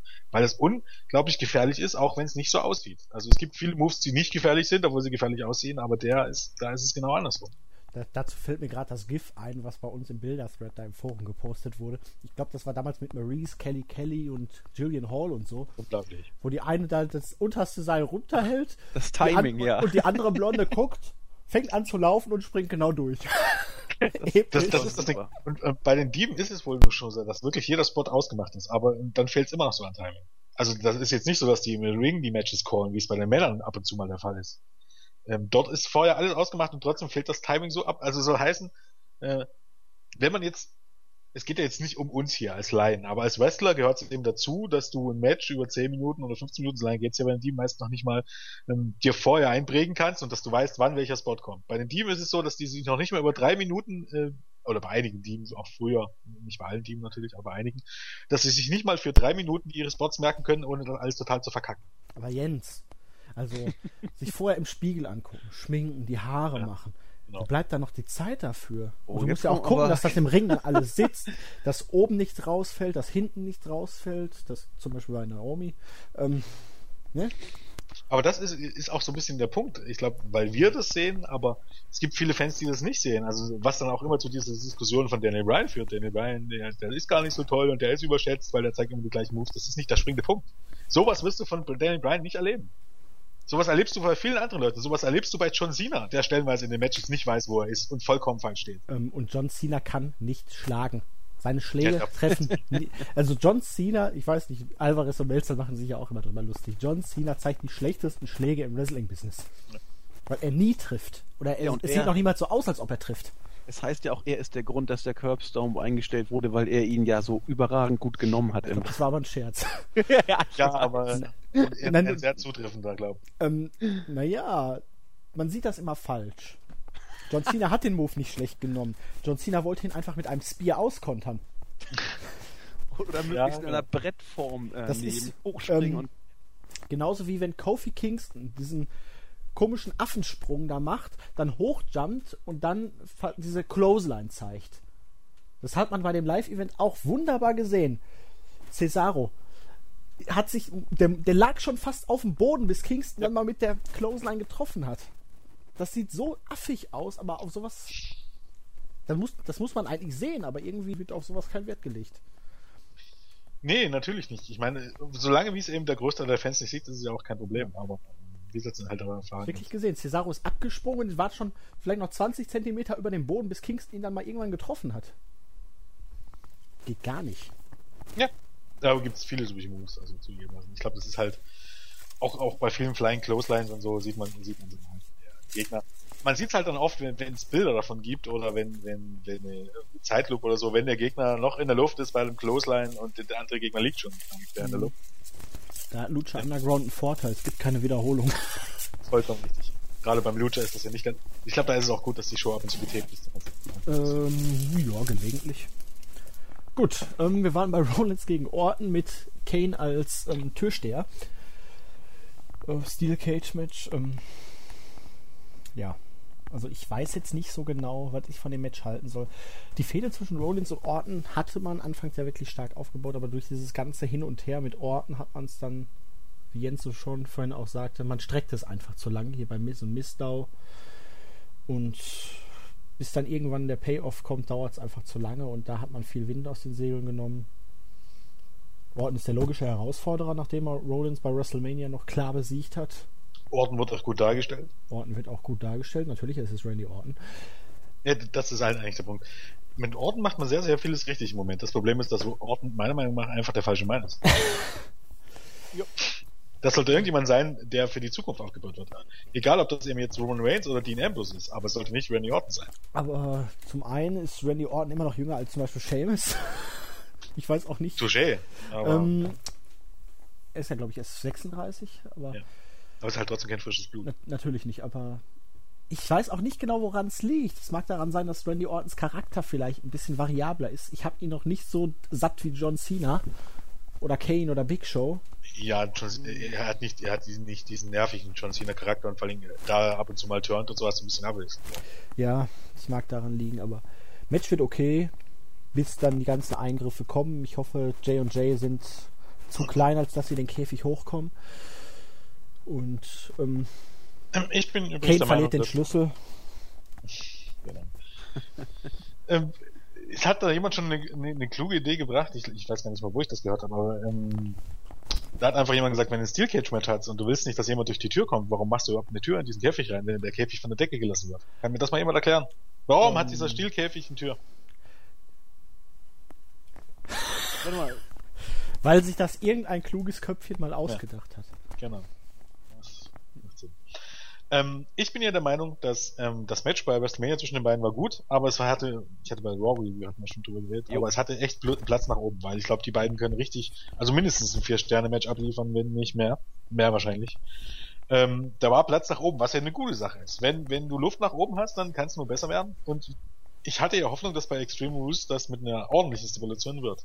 Aber jede Stipulation, die man hier dazu gebracht hat, hat für mich diese Freude geschmälert und ich bin mir relativ sicher, ich hoffe es nicht und ich hoffe wirklich, ich wäre, ähm, man belehrt mich das Gegenteil, ähm, dass das Match schlechter wird als bei WrestleMania, weil ähm, ein Steel Cage Match. Steel Cage Matches sind selten richtig gut und äh, du beschränkst die beiden Wrestler.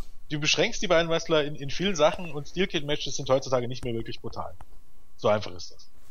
Ähm, soll heißen, in Steel Cage Match beschränkt die beiden schon. Dann RKO ist verboten. Damit hast du alle möglichen Andeutungen, die du bringen kannst, in dieser beschränkten, ähm, in dem beschränkten Platz, dass RKO, dass der RKO jetzt aus Out of Nowhere kommt oder dass Randy Orton ihn an, an, andeutet, das fällt auch weg. Ähm, und dann hast du auch noch Kane draußen stehen, wo du genau weißt, okay, es wird Eingriffe geben. Ähm, also im Grunde jede Stipulation hat das Match schlechter gemacht, als ich, äh, als ich gehofft hatte. Gut, aber auch ohne Kane hätte es Eingriffe gegeben, ja, mindestens von J und J und wahrscheinlich am Ende, es sei denn, Big Show ist so K.O., dass er nicht mehr laufen kann. Aber jetzt weißt du eben halt, es wird äh, außerhalb, keine Ahnung, wahrscheinlich ja. wird sich Kane eben mit Mercury und Noble prügeln und ja, so. Ja, dann ist Rollins abgelenkt, dann kommt Hunter raus, um da irgendwie zu schlichten und dann hier und da und sowieso. Das macht es wirklich nicht besser, das ist wohl wahr. Ich glaube, ja. jedes Singles-Matches wäre mehr Helio gewesen. Also. Und ich hoffe zumindest, dass man den Curbstomp nicht wirklich verbannt hat, sondern dass er ihn nur noch seltener einsetzen soll, weil wenn man da jetzt auch noch den Tease rausnimmt, kein Curbstomp mehr, kein AKO in diesem Match, ja. dann gehen ja viele Schockmomente wirklich verloren von vornherein. Und du hast nicht so viele. Und das ja. Match muss sich dann auch an dem letzten Steel Cage Match hier zwischen Johnny Mundo und King Cuerno von Lucha Underground messen lassen, weil das war wirklich ein gutes Steel Cage Match. Ja, du kannst WWE aber dann nicht mehr. Äh, nein, aber es hat gezeigt, was auch möglich ist mit der Benutzung dieses Käfigs. Okay, der war deutlich flacher, aber. Das Ding ist einfach, Steel Cage Matches sind nicht mehr extrem. Nee. So einfach ist das. Also es darf kein Blut mehr geben und was machst du ansonsten im, im, im Käfigmatch, außer den, dem Typen gegen den Käfig schmeißen? Ähm, und wenn es danach kein Blut gibt, ist es ein sinnloser Spot wenn es denn zumindest so wäre, dass der Cage dazu dient, dass es wirklich ein Singles-Match ohne irgendwelche Eingriffe ja, gibt, wenn genau. es nur darum gehen würde. Und wenn es nur darum gehen würde, äh, äh, Escape, wie gesagt, dann normalerweise ja. macht so ein Match auch nur Sinn, wenn es eben keine Eingriffe gibt. Wobei dann nehme ich lieber ein Hell in a Cell Match. Warum ja. sollte ich dann ein Steel Cage Match nehmen? Um, ähm. Oder es geht um Escape und dann wirklich nur Escape und dann kein Finish durch Pinfall und Submission. Ja, wobei ich sehe es ja schon kommen, dass Rollins dann flüchtet am Ende. Weil diese Escape ich, Stipulation ist ja wirklich das so Blödeste schlimm. überhaupt, doch. Ja. Also ich möchte in so einem Match einen Pin oder eine Submission sehen, weil Escape, äh, das bringt einfach die Bedeutung eines Cage-Matches dann nicht wirklich rüber, wenn der Gegner flüchten kann, weil so ein ja, Match impliziert doch, dass, es, dass man nicht flüchten kann, dass keiner reinkommt und dass man selber ja, auch nicht flüchten kann. Aber eben schon längst nicht mehr. ja, ich weiß. So immer jemand eingreift, also so sollte es sein. Dann müsstest du den Hell in Cell Match nehmen. Andi, was meinst du? Ja, ich habe nicht mehr viel zu ergänzen. Also ich, ich hätte grundsätzlich, anders als du, kein Problem mit dem Escape. Das wurde schon oft gemacht in der Vergangenheit. Sogar Hulk Hogan hat es mal gemacht. Und äh, vor dem Hintergrund könnte ich damit leben. Ich, mein Problem bei der ganzen Geschichte ist A, die, die Personalie Orten, die, also keiner außer Cena wird so unglaublich stark dargestellt wie er. Und er ist, er ist auch gerade erst 35 geworden. Also er ist echt jung. Am 1. April ist er 35 geworden. Der ist auf, der, auf dem Höhepunkt sozusagen seiner Wrestling-Karriere. Wird uns noch ein bisschen erhalten bleiben vor diesem Hintergrund. Und ähm, ja, wie Jens schon sagte, die, die Stipulation Steel Cage wird dieses Match eher schlechter als besser machen. Und, und genau wie Jens auch, fand ich das Match bei Mania okay, aber es war eben noch diese Luft nach oben. Und das hätte man noch richtig schön ausreizen können, aber nicht in dieser Stipulation, vor allen Dingen nicht, wenn du die Finisher dann auch noch wegnimmst. Das, das Match wird drastisch drunter leiden, da wir alle ja davon ausgehen können, dass es kein cleanes Finish geben wird. Das Beste für Rollins wäre noch ein Escape, und der wird auch nur nach dem Eingriff möglich sein, äh, wird es hier keinen clean Sieg für Rollins geben. Er wird weiter als Geek dargestellt und ich werde nicht mal ein tolles Match sehen. Deswegen bin ich hier etwas auch ein bisschen ernüchtert, was meine Hoffnung angeht. Und Orton kriegt dann bei Payback seine Rache, oder wie? Ich, ja, also Orton darf diese Feder am Ende nicht gewinnen. Äh, oder, oder er wird Champion. Das wäre ja die Konsequenz. Ich, ich, also ich traue durchaus der WWE zu, dass sie Orton wieder zum Champion machen. Ist ja auch schon wieder erst, ein Jahr her. Ja, wollte ich gerade sagen, es wird mal wieder Zeit, dass er mal Champion wird. Ähm, aber eigentlich kannst du Rollins so schnell nicht äh, den Titel wieder abnehmen. Und äh, das heißt, Rollins muss diese Feder am Ende gewinnen. Nur wir wissen ja alle, er, er kann sie ja eigentlich nicht clean gewinnen, also gewinnt er sie nicht wirklich. Es ist auch wieder so eine blöde Situation. Entweder du opferst Orton oder du musst Rollins den Titel wieder abnehmen. Beide äh, Szenarien sind für mich nicht wirklich befriedigend. Ich glaube schon, nee, dass Rollins glaub, den Titel Ding... verlieren wird, nur ich glaube noch nicht jetzt. Es läuft ja irgendwie darauf hinaus, dass Kane ihn am Ende den Titel kostet, nachdem er ihm jetzt ein paar Mal den Titel gerettet hat. Und dann ist halt die Frage, ich hoffe nicht, dass man Kane den Titel gibt. ähm, aber ich kann mir schon vorstellen, dass es Kane am Ende ist, weil irgendwann muss ja auch dann Triple H zu der Überzeugung kommen, dass Rollins dann nicht das starke Glied ist, auch wenn er natürlich sehr beeinflussbar ist aus seiner Sicht, aber. Aber das hieße ja echt, dass das Orton am Ende des Tages dieser Fehde Champion wäre. Würde ich nicht ausschließen. Ja, okay. Kann sein. Wäre ätzend, aber kann sein. Ich Jens, weiß es nicht, ja. aber du, ich wüsste dann auch nicht, wen dann wieder. Weiß ich, ja, ich. Ich glaube einfach nicht daran, dass Rollins hier irgendwie clean gewinnt. Und Nein, nee, das glaube ich auch nicht. Glaube ich auch nicht ich glaube, das nächste Mal wird es dann. Ähm, also ich glaube, das ist das letzte Match dieser der direkten Fehde. Also ich glaube, ähm, hier wird Rollins verteidigen und dann wird es bei Payback vielleicht wirklich ein Triple Threat Match geben mit Reigns und ähm, Orton und, und ähm, dann kannst du abstauben. Ja. Dann, dann hast du wieder das typische, ja, das typische Reigns zeigt ein ähm, Spear gegen Randy Orton und oder Orton zeigt ein RKO gegen, gegen Reigns und keine Ahnung, die, äh, die, die, die AV, die sorgt dafür, dass Orton oder Reigns, je nachdem wer eben seinen Finisher gerade gezeigt hat, ähm, nicht pinnen kann und Seth Rollins staubt einen Pin ab. Und dann mhm. hast du, dann gehst du schon langsam auf auf SummerSlam zu und dann wird es einfach spannend zu sehen, ob du wirklich Lesnar gegen Seth Rollins bringst, weil ähm, wie willst du, wie willst du Rollins glaubhaft gegen Lesnar verteidigen lassen? Wie willst du ihn überhaupt als Champion glaubhaft gegen Lesnar stellen? so wie er jetzt ja. dargestellt wird. Ja. ja, einfach weil Lesnar sein, ja, glaubhaft ist, glaubhaft ist, der Zug ist abgefahren. Also glaubhaft ist er gegen gar niemanden. Der ist auch nicht gegen Randy Orton glaubhaft schon in, in einem Single-Match. Also von daher, Da mache ich mir nur keine Illusion. Ist es eigentlich nur die Frage, wie viele Eingriffe sind nötig, dass Rollins verteidigt? Und vollkommen ja, richtig. Genau. Das ist eine perfekte Bonusfrage für unser Tippspiel, glaube ich, wenn es nicht schon draußen wäre. ja, stimmt. Also das ihr glaubt, dass Rollins hier mit Ach und Krach verteidigen wird? Verteidigen, ja. Ja, verteidigen. Die Frage ist nur, wer gewinnt, aber verteidigen wird er, denke ich. Ja, aber ja, eigentlich ohne DQ muss er ja gewinnen, sonst verteidigt er ja nicht. Es sei denn, Orton zeigt den AKO. Was aber keinen Sinn machen würde. Oder der Rollins verteidigt, zeigt den RKO als einzigen Weg, dort rauszukommen. Ja. Als einzigen Weg, das Match zu verlieren, ohne den Titel er Er hat den bei der Hausshow ja schon mal gebracht, ne? Jetzt irgendwie. Ja, gut möglich. Wie, wie wäre das denn, wenn Orton flieht? Ist er dann Champion?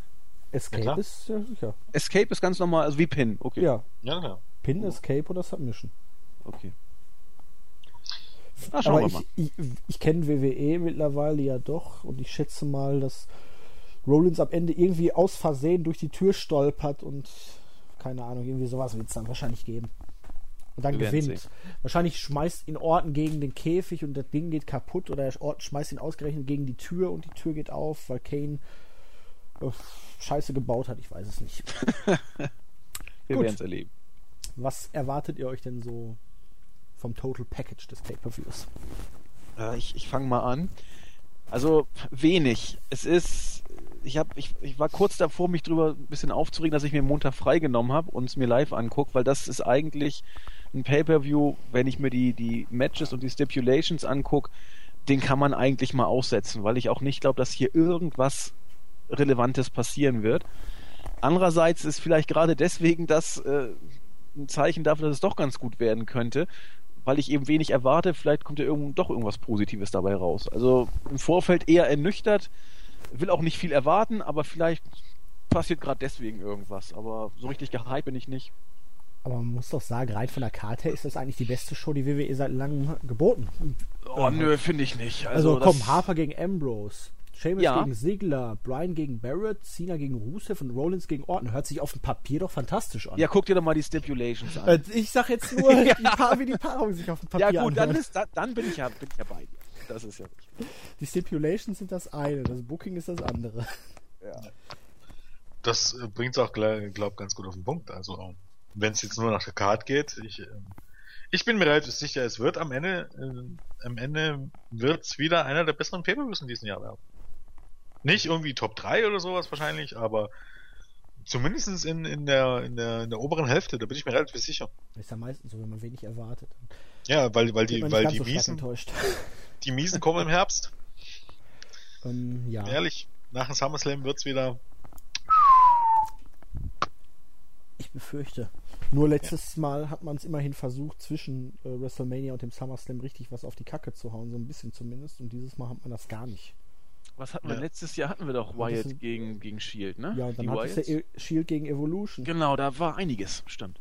Ja, dann hat sie aber das Problem, du hattest da einfach jemanden, der richtig hot ist. Ja. das sollte im Moment Roman Reigns sein und der ist es nicht. Vergleich einfach mal die Reaktion, die letztes Jahr die Shield gezogen hat um die Zeit. Das ist so. Mhm. Das ist nun mal nicht der Fall mit Roman Reigns. Und auch wenn du jemanden, der hot hast. Die Wyatt Family war dermaßen hot. Ja, die wurden um die Zeit letztes Jahr schon langsam ein bisschen. Stimmt, das war eher bis WrestleMania, ja. ja. Stimmt, das war bis vor WrestleMania. Extreme Rule, äh, Elimination Chamber war das. Ja. Und wenn du so jemanden nicht hast, dann wird es halt schwer. Das ist halt naturgemäß. Gut. Dann würde ich sagen, machen wir hier einen Cut. Beende ja, ich das Ganze, wenn der Andi ja, Pferd seine Sachen noch gesagt hat, die er sagen wollte. Ja, nur ganz kurz. Ich wollte äh, drei Leute noch kurz grüßen. Also, El Brando. bitte dich. Doch, das darf, das machen wir mittlerweile immer. Wir, oder relativ äh, regelmäßig. El Brando wird gegrüßt, Pfeffi und seine Groupies werden gegrüßt und Respect My Beard wird gegrüßt, weil er in Sachen Städte, Geschmack äh, eine glatte Eins ist. Groupies? Ja, musst du mal da bei Pfeffis Lesestunde gucken. Da äh, balgen sie sich alle und äh, Details möchte ich hier nicht ausführen. Ha. okay, wen grüßt der Jens? Ähm, erst noch was Fakten. Also morgen kommt der Roundtable, dann wird es mit Sicherheit auch wieder hm, ein Live-Chat geben zum Pay-Per-View. Äh, Im Moment läuft noch voraus. Achso, okay. nee, mach ruhig. Mach ruhig. Ähm, dann gibt's ähm, noch ein Gewinnspiel im Moment, das ihr irgendwo auf der Startseite findet. Ein Maxdome-Gewinnspiel für eben ähm, Gutscheincodes auf Maxdome, um euch die 14,99 Euro ähm, zu sparen Könnt ihr noch mitmachen bis heute 18 Uhr. Ähm, was war noch? Ja, wie gesagt, Pay-Per-View äh, gibt's auf Maxdome. Und wirklich? Bis Samstag 18 Uhr haben wir das laufen? Das, ja. das Gewinnspiel, Wahnsinn. Das mir noch nie so Warum? bewusst gewesen. Nur so. Also bis heute haben wir es laufen, ja. Also muss ich mir noch einen Fake-Account anlegen. tu das. Gut. Gut. Dann erinnere ich noch an das Tippspiel, das auch noch oh, genau. läuft im Forum. Und ja, dann grüße ich mal unseren Quotengriechen, den Christos, mit dem ich ja Lucha Underground mache. Und natürlich hier den Marc und den Marvin von unserem Live-Event. Die kleinen Cena-Jungen, der da zwei Plätze weiter saß. nee, ähm, und ansonsten, ach, ich grüße mal heute mal wieder den KM. Der war lange nicht mehr dran.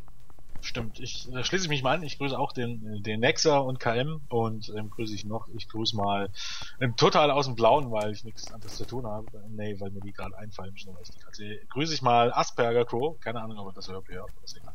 Doch, hört ähm, von mir auch. Und Instant Classic und äh, Just Kafey und ähm, und Old Daddy Rocker und Peace Walker und Razor und wie sie alle heißen. Um mal ein paar Namen genannt, genannt zu werden. The Wall 13. The Wall 13. Ich finde auch die 13 toll, oder? The Wall 13. Ähm, genau. Ach ja. Rygale grüße ich auch, damit er nicht glaubt, dass ich ihn jetzt bewusst schneide. Vielleicht also, nennt man ihn jetzt auch tatsächlich mal Rigel. Rigel? Hast du ihn ja. gefragt? Nee, das ist, äh, hatten wir schon irgendwann mal. Das ist eine, eine Figur aus einer Science-Fiction-Fernsehserie. Wie hieß denn die? Farscape? Keine Ahnung. Farscape? Ich glaube Farscape, ja. Captain Future kenne ich. Ich habe letztens ja, Stargate Atlantis und Stargate, das, an, das andere Stargate gesehen. Meine Güte, großartig. Ihr müsst euch mal ähm, Spencer und Terence Hill Filme wieder angucken. Die sind großartig. ähm, wobei, da reicht es so ab und zu mal Kabel 1 einzuschalten. Die ja, die kommen. Ich habe euch Rachel übrigens mal ein Foto von Rachel in Skype-Chat gepostet. Ah ja, ich sehe. Ja, cool. Hm, Guck ja, einfach so. Einfach ah. so. Den gehen aber auch langsam die Haare flöten. er sieht vor allem alt aus für seine Anfang 40, muss man mal sagen. Noch mein Gott. Eine Fresse. Kann halt nicht ja, jeder so jung und flott bleiben wie du. Bisschen grau und eingefallen. bisschen grau und eingefallen. Ah, oh Mann, ich glaube, es ist Zeit, Schluss zu machen, oder? Ich glaube auch. ähm, ja, gut, dann grüße ich noch den Tommy und ansonsten sagen wir dann mal bis Montag, ne, zur Review Ganz genau. Ich schätze mal, wir werden nicht am frühen Morgen dran sein, sondern doch eher gegen Abend machen, ne? Ja, gerne. Das entscheiden wir spontan aus. Wir sind alle noch fit dann am Morgen dann. Ich bin immer fit morgens, aber Oder ob ich danach auch, nach der Show noch die Motivation habe. Ähm, ja, letztens hast du es auch angekündigt. Wir machen es nach Main. Ja, doch nicht. Ja, da war ich aber auch irgendwie unmotiviert. ja, ich wollte das erstmal sacken lassen, weil ich das schlecht einordnen konnte, was da alles passiert ist. Alles hilft schon, meine Nacht über zu schlafen, eigentlich, das stimmt. Ähm, in der Nacht ist gut. Ich schlafe ja danach nicht. Ja, aber. Äh, ich schlafe ja vor, nicht danach. Ja, das ist schlecht. Und du ich redest ja um 5 Uhr immer von morgen und redest dann eigentlich vom gleichen Nachmittag. Also. Ja, ist schon richtig. Wir werden das spontan entscheiden. Genau, wir sind ja voll spontan und deswegen sagen wir jetzt einmal spontan Tschüss. Tschüss. Ganz spontan und bis die Tage.